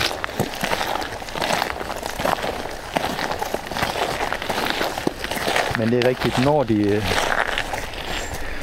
når ulvevalpe vokser op, så har de sådan nogle perioder, hvor, hvor de inden for territoriet ligesom flytter rundt til det, man kalder et rendezvous-sted, ja. hvor de ligesom mødes, det her familien mødes. Øhm, så når forældrene er ude på jagt eller et eller andet, jamen, så er det her, vi mødes. Og de unge ulve, så skal de bare tiden til at, til at gå. I, og, og det betyder, at i morgentimerne og aftentimerne, så kan man være heldig nogle gange at se dem. Ja. Men det der rendezvousområde, øh, det flytter. Det flytter inden for sæsonen, og det flytter på tværs af sæsoner. Okay. Øh, så der hvor I var ude, ja, det har været et godt sted. Det, og det skal det nok også, det skal det også nok blive igen. Øh, men, øh, men det er, ikke, det er ikke noget, man kan stille uret efter. Nej. Nej, det kræver nok mange timer derude på heden, eller hvor man nu slår sig ned og kigger efter dem. Ja. Og, og så er der andre, der kommer ud og sætter sig en gang, og så ser dem, ja. og så gentager det sig ikke. Det, det kræver lidt held. Ja, men det er jo heldigvis en fin morgen. Altså, det er jo meget, det er lidt gråt, lidt diset, men det er jo meget stille og fredeligt. Ja. Og vi så der også en blå kærehøge og sådan lidt forskelligt derude, så det var ikke helt spildt. Ja, det er et meget fint sted. Ja. Og den er stor. Ja, det må man sige. Ja. Jamen, jeg har også siddet derude nogle gange og, og, og kigget og, og også set ulve. Både, både set de voksne og, og set, det var sidste år, set, uh, set de store valpe. Ja. Det er god stemning, når der løber ulve rundt, og der er træner og ja, det kan jeg godt forestille mig. krondyr og blå kærhøge. Ja. vi må prøve igen en dag. Der plejer også at være stor tårnskade derude ja. i vintermånederne her. Ja, den kiggede jeg også lidt efter, men øh, jeg så dem ikke lige. Nej. Men den her, den her forsvindingsrate, du snakker om, er den, øh, er den højere i Danmark end i andre lande? Øh, eller er det sådan en generel ting, at, at ulve forsvinder fra radaren? Det er generelt, at ulve forsvinder. Øh, ikke kun i Europa, men, men altså alle lande i Europa, hvor, hvor der er ulve, der, der forsvinder ulve. Der, men, men det er det er en global ting. Ja. Det, det sker også i Nordamerika og så videre. Ja, men man det- kan sige, det vi så oplever i Danmark, det er, at ud fra de beregninger, vi har lavet nu, jamen så, så står vi nok faktisk til en guldmedalje. Okay. Øh, at vi har have den, den højeste forsvindingsrate. Øh, man kan sige, en ulv kan forsvinde på mange måder. Øh, vi, vi, må, vi har et tilfælde, hvor en ulv er blevet påkørt i trafikken, og den blev ikke fundet død efterfølgende. Øh, men, men i Tyskland, alene i år i Tyskland, er der over 100 ulve, der er påkørt og dræbt i trafikken. Okay. Øh, så det sker. Det er, det er jo virkelig en, en hyppig dødsårsag, men, men de bliver fundet. Det, vi, har ikke, vi har ikke fundet en trafikdræbt ulv i Danmark endnu. Og det er lidt mærkeligt, kan man sige, i betragtning af, hvor mange individer, der har været, været registreret i Danmark, øh, og at, at vi har et så effektivt øh, svejshunderegister, så når dyr bliver påkørt i, i trafikken, jamen så bliver de eftersøgt. Mm. Øh, men men der er en, det, er endnu, det er endnu ikke konstateret. Og så var der, øh, så var der tyulven, den første, som øh, jo døde en helt naturlig død af noget cancer, eller hvad det var. Ja, ja den døde, hvad man vil sige, naturligt. Ja. Ja. Er en Øhm. svulst i, i lungerne og noget, noget væske i lungerne. Så det kan de jo også? Det kan de også, ja. Øhm, og man kan sige, hvis man er en ulv, der lever i et område, hvor tætheden af ulve er høj, så er den hyppigste dødsårsag for ulve, det er, at ulv dræber ulv. Okay. Det er simpelthen øh, territoriekonflikt. Næst hyppigste, det er, at, at de pådrager sig en skade i forbindelse med, at de jager hjortevildt. Øhm, de får et spark eller et eller andet, og, og, og dør af det. Øhm, men og, og det, det er bestemt øh, vi, har, vi har ikke en bestand, der er så stor, som, vi, som man må sige, at det her med at ulv dræber ulv er, det, det kan ikke have en, en, en særlig betydning. Nej. Vi kan ikke udlægge, at det, det kan være sket i enkelte tilfælde, men, men det er simpelthen ikke øh, den forklarende årsag. At de bliver trafikdræbt, det er heller ikke den forklarende årsag til den forholdsvis høje forsvinding. Så vil man finde dem øh, af dem. Ja.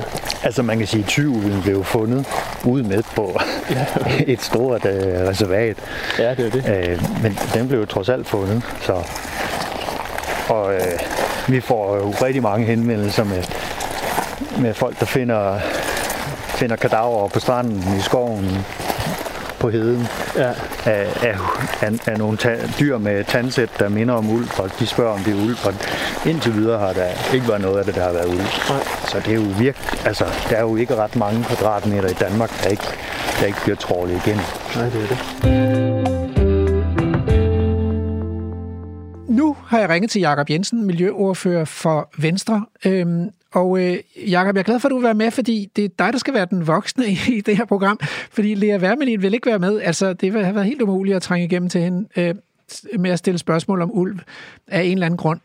Øh, så, øh, men vi skal have placeret en eller anden form for politisk ansvar. Hvem vil ligesom tage ansvaret for den her opgave? Og jeg vil gerne spørge dig.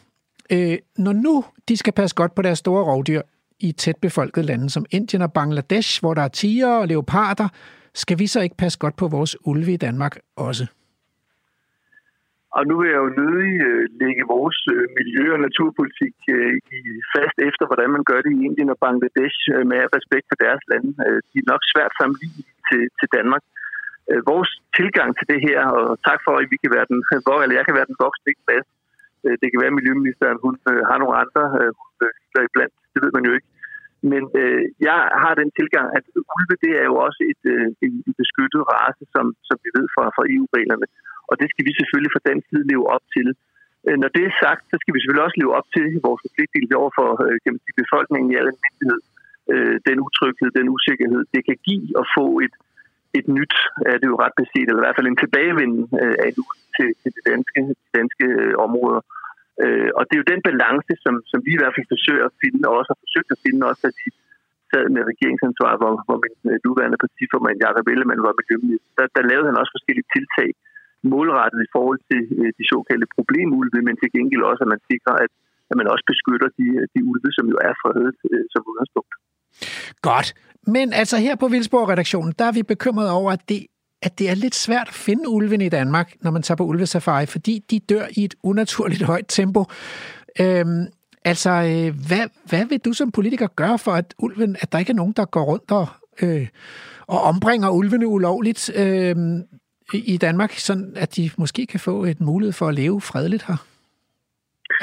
Ja, men man kan jo ikke, kan man sige, lovgivningsmæssigt øh, gøre mere end at gøre det ulovligt, kan man Nej, sige. Om folk så bryder loven, det er jo så op til, øh, til politi og efterfølgende domstol og sådan noget at tage, tage stilling til, hvad der skal, skal ske af sanktioner. Men det er jo ulovligt og, øh, og, øh, at skyde ulvene, uden at der er en, nogle helt særlige grunde til det. Og det var det, jeg var inde på før, ja. øh, som, som vi i hvert fald også laver op i forhold til de problemulve, altså dem, der kommer for tæt på, der hvor man også kan se, at der er en, en særlig aggressiv adfærd over for husdyr og, og så videre. Og jeg forstår sagtens øh, de mennesker, som både bor og måske også har husdyr i, i områder, der lever af det, og de kan se, at de bliver angrebet af ulve, det er et problem. Og det har vi også givet den mulighed for øh, i den balance, der skal være øh, med, med ulven, som, som kan være et, øh, et, beskyttet, skal være et beskyttet dyr, øh, og dermed også kan, skal kunne leve i, i Danmark. Men er, vi, det er, klart, det er, ja. er vi gode nok til, til at opklare de der øh, forbrydelser øh, over for ulven, og til at, er, er straffen hård nok til, at den, den ligesom øh, holder folk fra at, at begå lovligheder? Ej, jeg synes, at den er relativt hård. Øh, altså, det er jo, øh, det er jo en fængselsstraf af betydelig størrelse, vi taler om, hvis man øh, med forsæt skyder en, en ulv, uden der er en, en begrundelse og en, og en tilladelse til det øh, inden for de regler, der gælder for det. Det er en ret, øh, ret massiv straf, øh, hvis man sådan sammenligner til andre øh, straffe øh, og, og forhold i forhold til, øh, personfarlig øh, kriminalitet eller, eller andet. Så jeg synes faktisk, at strafferammen den er, er, er rimelig skarp, øh, og det skal den selvfølgelig også være, øh, også de her sager, men jeg tror ikke, det er der, vi kan, vi kan gøre noget. Jeg tror måske mere, at for at undgå, at de, de ulve bliver, bliver øh, ombragt og skudt øh, uhensigtsmæssigt, at man også kan øh, beskytte ulven og beskytte menneskerne imod at komme for tæt på hinanden. Mm. Det kan være nogle øh, reservater, nogle indhegninger, man kan forestille sig. Det kan også være simpel oplysning, altså i de områder, hvor der virkelig er øh, at se det ulve, at man så gør noget særligt i de dele af landet, sådan at man ved, hvad det er for en, en, en opførsel, ulven har, og hvad det er, man skal gøre, hvis man hvis ja. man ser en ulv i en lokalområde. Men, men ulven har jo egentlig været så dygtig, som man næsten kan forestille sig til at bosætte sig i de allermest mennesketomme landskaber i Danmark. Der, hvor der er længst imellem husene, hvor der bor færrest mennesker. Og alligevel er der jo konflikt, så, så altså, kan vi gøre noget for at, at, at, at skabe nogle naturområder i Danmark, hvor, hvor ulven så, hvor vi beslutter os for, at der må ulven gerne være. Her har naturen første ret. Ja, det kan man jo vælge at sige. Altså, nu er der jo en, en livlig diskussion omkring øh, både de nationalparker, som, som vi var med til at indføre, og de nye naturnationalparker, som, som den nuværende regering øh, arbejder med. Øh, og der kan man jo vælge at tage nogle af de områder, eller dele af de områder ud og sige, at her laver vi et særligt reservat indhegnet og beskyttet, altså både at ulven bliver beskyttet mod mennesker og, og vice versa. Mm. Det var da en måde at gøre det på, øh, i hvert fald. Jeg ved så ikke, hvordan, øh, nu er jeg ikke ulveekspert, skal jeg skynde mig at sige, hvordan ulven vil reagere på det, om den har store nok arealer, om den, den trives inden for et, mm. et indhegnet areal osv. Det er jo et vildt dyr, og det mm. er et rovdyr, og, og det skal man også have respekt for. Men det er klart, at vi bliver nødt til at finde en balance mellem på den ene side at leve op til, at, at ulven er et, et beskyttet rovdyr og, og et beskyttet dyr inden for de regler, der gælder omkring det. Men på den anden side skal vi også kunne være her som mennesker, også med, med dem, der har husdyr og lever af det. Og det er derfor, vi prøver at, ligesom, at sige, at der skal være en forskellige tiltag, regulering af ulvene, de problemulve, som der er muligt øh, inden for de regler, der gælder måske noget reservat, hvor man indhegner. Øh, der kan være forskellige redskaber, som mm. skal have, have sat i værktøjskassen omkring. Øh, fordi ulven er kommet her, yeah. og den skal kunne være her, men vi skal også kunne være her som mennesker at trygge øh, for ulven. Det er simpelthen, det bliver udgangsreplikken. Tak fordi, at uh, vi må ringe til en voksen. Velkommen. Du lytter til Radio 4. En enlig ulv går ikke på, øh, på en kronhjort.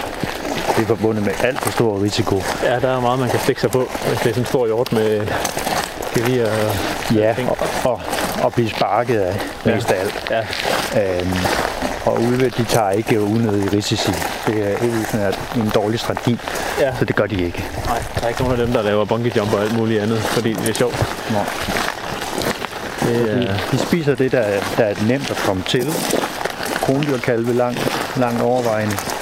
Og når man så er ude i det her ulveterritorie, har nogle af de her arealer i omdrift, hvor man så bruger får til at afgræsse, øh, hvor, hvor fårene er inde i ulveterritoriet, ja, så er får vægtklassemæssigt at sammenligne med, med et krondyr, og meget nemmere at komme til. Ja. Øh, det er de så ikke længere. De er ikke så nemme at komme til, fordi der, der er blevet lavet det, man kalder en ulvesikring. Nu er der, har en der. Ja.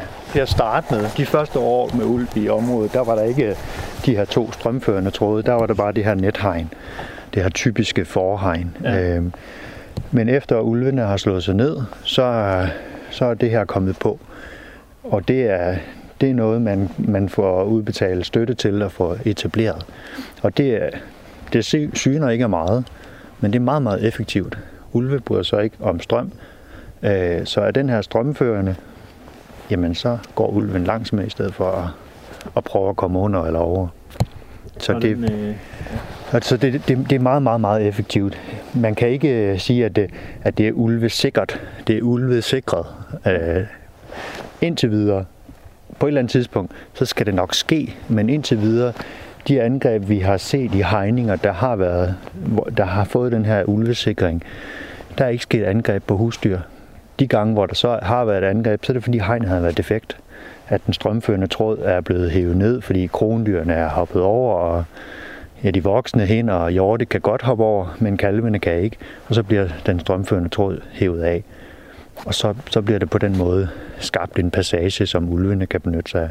Og det er de gode til, at finde de der... de går simpelthen øh, hele vejen rundt og kigger. Jeg, jeg ved ikke, hvad det er, der gør det, men, øh, men de er i stand til det i hvert fald. Øh, så så det, det, det er jo forholdsvis simpelt værktøj at, Ja. at hive op af værktøjskassen, det her.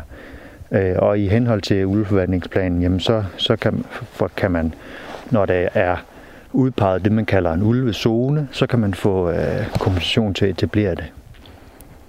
Er det, er det noget, nu, nu står vi her, det ved det her hegn her, hvor det jo tydeligvis er implementeret. Er det, er det noget, der sådan generelt er blevet implementeret rundt her i, øh, i det her område? Ja, i, i, mange af hegningerne inden for territoriet er, er det blevet etableret, ja. Øh, og, og det er, det er ganske få husdyrejere, der, har, der, der står for at have får inden for de her hegninger. En række af hegningerne, det er på Naturstyrelsens arealer, så de, de bliver græsset af så, henhold, i henhold til sådan naturplejetiltag. Øhm, men, men der er helt sikkert også nogle enkelte forhavlere, der, der krydser fingrene og håber på, at, øh, at der ikke sker angreb. Og når vi kommer længere og længere ud af, uden for skoven, jamen så, øh, så, er der, så er der husdyrejere, der ikke bruger ulvesikrede hegninger. Og så, det er jo faktisk så der, vi ser angrebene nu. Øh, det er, når, når der bliver lavet sådan en midlertidig hegning, for lige at der er en frøgræsmark, der skal græsses eller sådan noget, så bliver der lavet en midlertidig hegning, og så, så er det der angrebene sker. Nu har vi snakket lidt om den her øh, forsvindingsrate, som er, som er meget høj i Danmark. Ja. Øhm, hvis man skulle... Øh, er der noget, man kan gøre for at få den ned? Man kan sige, at der er jo en, der er jo en forvaltningsplan for, for ulv i Danmark, og den, den er aktuelt ved at blive, blive opdateret til, at, at vi nu faktisk ikke bare har, har enkelte individer, men decideret har en bestand, der er under etablering. Øh, Øh, og, det, og det er selvfølgelig væsentligt i en sådan forvaltningsplan at få skrevet nogle, nogle af de her tiltag ind, man kan, man kan bruge til at øh, im, forhindre fagnakriminalitet. Altså man kan sige, det er jo, det er jo ikke kun i, i forhold til ulv, men, men, men arter i det hele taget. At, at vi ser havørne, der bliver forgiftet, det, er ikke, det, det, sker, det bliver ved med at ske. Det er jo skræmmende øh, i bund og grund. Fredede arter, der, der bliver efterstrakt på den måde. Mm. Så i, helt i forhold til ulv, jamen et af de, de vægt, vigtigste værktøjer, det er GPS-mærkning. Det er simpelthen at holde styr på, hvor er det ulvene befinder sig henne. Det tror jeg er et, er et meget præventivt værktøj. Det er, viser erfaringerne i hvert fald fra, fra udlandet. Så er det hele måden, øh, vores, ja, vores folkevalgte taler om ulv på. Øh, og der har, der har der været en tendens til, at, at ligesom at nogle politikere har decideret legaliseret fagnekriminalitet. De har, de har talt om at øh, skyde dem dog øh, i bund og grund. Ja. Og, og sidder man og hører det, at vores folkevalgte siger det, så er man nok mere tilbøjelig til at, at gøre noget ved det. Og det synes jeg. Hele, hele den der retorik, retorik og måden, vi kommunikerer omkring øh, fagnekriminalitet, der, der må vi lige, øh, synes jeg, vise noget mere ansvarlighed. Øh, det, det synes jeg mangler, og jeg er helt sikker på, at det kan være, det kan være med til at dem op for det. Så GPS-mærkning og måden, vi taler om det på. Så er der en lang række andre værktøjer, men, men det, det sidder vi og arbejder på at, at skrive anbefalinger til. Så det er simpelthen øh, det, det er de, to, øh, de to vigtigste for nogle GPS'er på de her, og så skal vi lade være med at opfordre til at gå ud og bryde loven. Ja, i bund og grund skal vi nok opfordre til, at vi alle holder loven. Det, ja. det, det fungerer bedst i Danmark. Ja. Det er sådan et, øh, det er sådan et godt princip, når nu vi har vedtaget de love, skal vi så ikke tage at overholde Ja, det der med at tage loven i egen hånd, altså fra, det, det, det virker egentlig ikke øh, passende. Og man kan sige, at ulven, ja, aktuelt, den er fredet i, uh, i en række af EU-landene. Der er nogle lande, hvor den ikke er fredet, men, uh, men i Danmark er den på det, der hedder bilag 4. Det yder den strengeste grad af beskyttelse, man kan være underlagt som art i, i Europa. Uh, indtil det ændrer sig, så må vi overholde den lovgivning. Det synes jeg lyder rimeligt.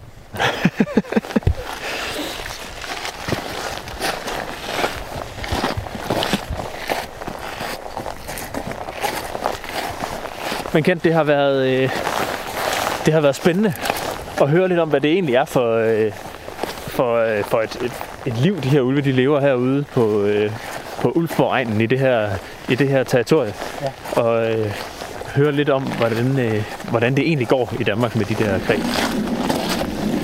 Ja, nu er vi også kommet tilbage til, til bilerne, så jeg tror sådan set bare, at vi vil sige uh, tusind tak til dig, Kent, fordi du vil uh, bruge lidt tid sammen med os herude og fortælle os lidt om ulven. Så tak, det var en fornøjelse. Så må, du, uh, må I have bedre held næste gang, I skal ud og se en ulv. det skal nok lykkes. Det skal nok lykkes. Altså, hvis der bliver ved med at komme ulve til, så må på et eller andet tidspunkt må de da krydse min vej. Ja. Ja. Eller omvendt. I er jo meget ude i naturen. Så det er det. det er oftest det, der er udslagsgivende for, at man har succes. Det er at komme nu ud. Så har jeg ringet til Bo Håkansson, som er seniorrådgiver i Danmarks Naturfredningsforening. Og jeg ved, Bo, at du har i mange år arbejdet med de her ulve, som er kommet tilbage i Danmark. Øh, og jeg har jo ringet til dig, fordi øh, man, kan, man kan jo sammenfatte situationen sådan, at øh, ulven søger venner. Ulven har simpelthen ikke så mange venner. Altså, vi kan ikke få miljøministeren til at tale om ulvene, fordi hun havde helst set, at de aldrig var kommet, og, øh, og Verdensnaturfonden er som sunket i jorden, når vi gerne vil tale med dem om ulve. Og vi har ringet på nogle døre ude i Vestjylland, og, og de mennesker, vi talte med på reportagen, de, de var sgu heller ikke venner med ulven. Øhm, hvad med jer i Danmarks Naturfredningsforening? Altså, vil I godt stille op og sige, at I er glade for, at der nu igen lever ulve i Danmark? Ja, helt bestemt. Og det gør vi højt klart og tydeligt, uden at ryste på hånden. Øh, og vores oplevelse er faktisk også, at, at selvom nogen tøver med sådan at, at bakke op om, at ulven er vendt tilbage, så er der dog sat en hel masse i gang for at, at, at forsøge at sikre, at, øh, at ulve og, og de menneskelige interesser kan sameksistere. Ministeren har har lavet nogle nye ordninger og forbedret nogle eksisterende ordninger, som, som skal sikre husdyrholdet, altså særligt formen. Men, men Bo, det er rigtig godt. Men Bo, sidder du ikke bare på Østerbro i Masnede Øgade på sådan et kontor der og, og spiser spæltboller? Og er, det, er, altså, er der noget dækning for det der med at sige, at, at ulven er velkommen blandt øh, DN's medlemmer, også dem, der bor i Jylland? Ja, altså jeg, jeg synes, at vi også stiller op, når der er øretæver i luften, og, og det gør vi gerne, fordi at vi synes, at ulven er en oprindelig del af den danske natur, og, og derfor taler vi for, at den skal have lov til at være her. Som vi plejer at sige, man skal udrydde konflikterne, man skal ikke udrydde ulven. Men, og, men er, er, der, er der dækning for det blandt danskerne, altså? De, de almindelige danskere, vil de også gerne have ulve, eller er det bare sådan nogle biologer som dig og mig? Jamen, vi har jo fået lavet nogle undersøgelser for nogle år siden, som faktisk i vores øjne i hvert fald viser, at, at der faktisk er en ret bred opbakning til at acceptere den. Jeg kan ikke huske de præcise øh, procenttal og sådan noget. Det er sådan set også ligegyldigt, tænker jeg. Men, men vores konklusion er, at der er faktisk mange, øh, som, som synes, at ulven skal, skal bydes velkommen i Danmark og have lov til at vende tilbage. Mm. Og, og det, som jeg synes, at vi oplever, det er, at efterhånden, som, som folk øh, lærer noget om ulven, øh, og, og ikke kun har hørt om ulve igennem rødhætte og andre øh, mytologiske drabige fortællinger, så er der også en helt anden forståelse omkring ulven, som gør, at man i højere grad accepterer den. Det er ikke sikkert, at alle er voldsomt begejstret for ulve, men der er der en større accept af det. Og, mm. og så snart folk kommer væk fra den her øh, fortælling om, at at ulve nærmest øh, kaster sig over mennesker og, og angriber dem, jamen så, så er der en, en helt anden mulighed for dialog også.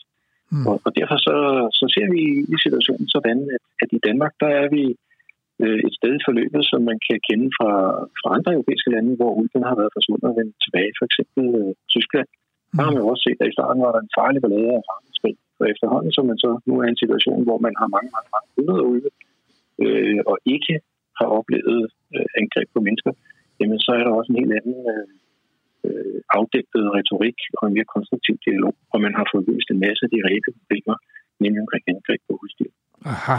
Men der ligger du lidt på linje med Danmarks Jægerforbund, som siger, at, at vi har brug for noget mere tid simpelthen, fordi tiden vil, øh, vil løse nogle af de her konflikter, når vi vender os til, at vi godt kan leve sammen med ulvene. Er det, det er lidt dit syn på det også?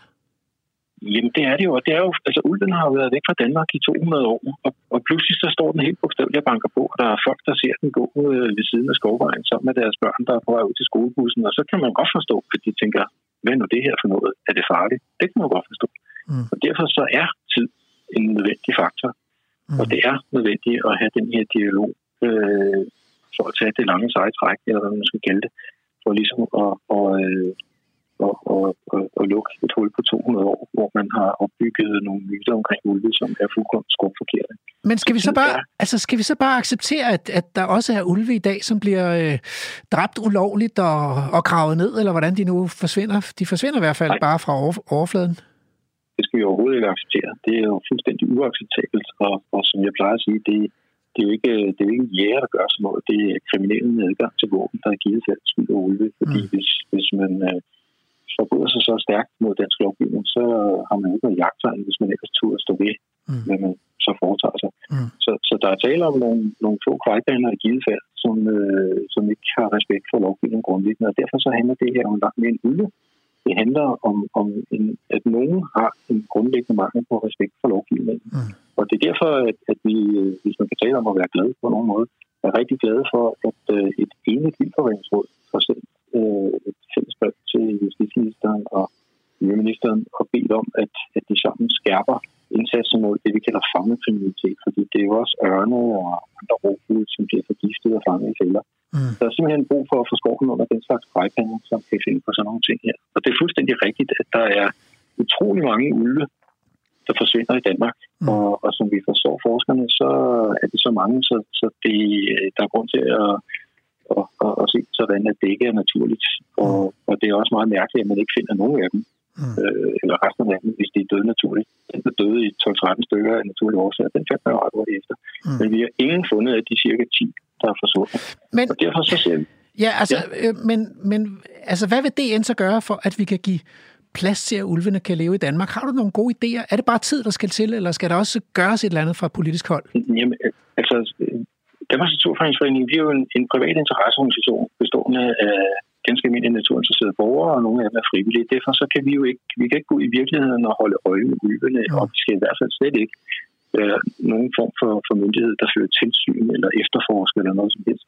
Det, det vi kan gøre, det er primært på politisk niveau. Og, og der har vi altså, synes vi selv, en ret markant øh, indsats der, blandt andet igennem... Helt kort, ja. Øh, igennem henvendelser til, til ministeren om at, at få øh, dygtiggjort og øget samarbejdet mellem politiet og, og Naturstyrelsen, sådan, så man kan få skoven over de plejepander, som, som måtte skyde ud. Det, det, er, det, det, det, det er simpelthen en klar tale, og øh, der ligger du jo ret meget på linje med Danmarks Jægerforbund, så det må simpelthen kunne lade sig gøre med så stærk en, øh, en koalition.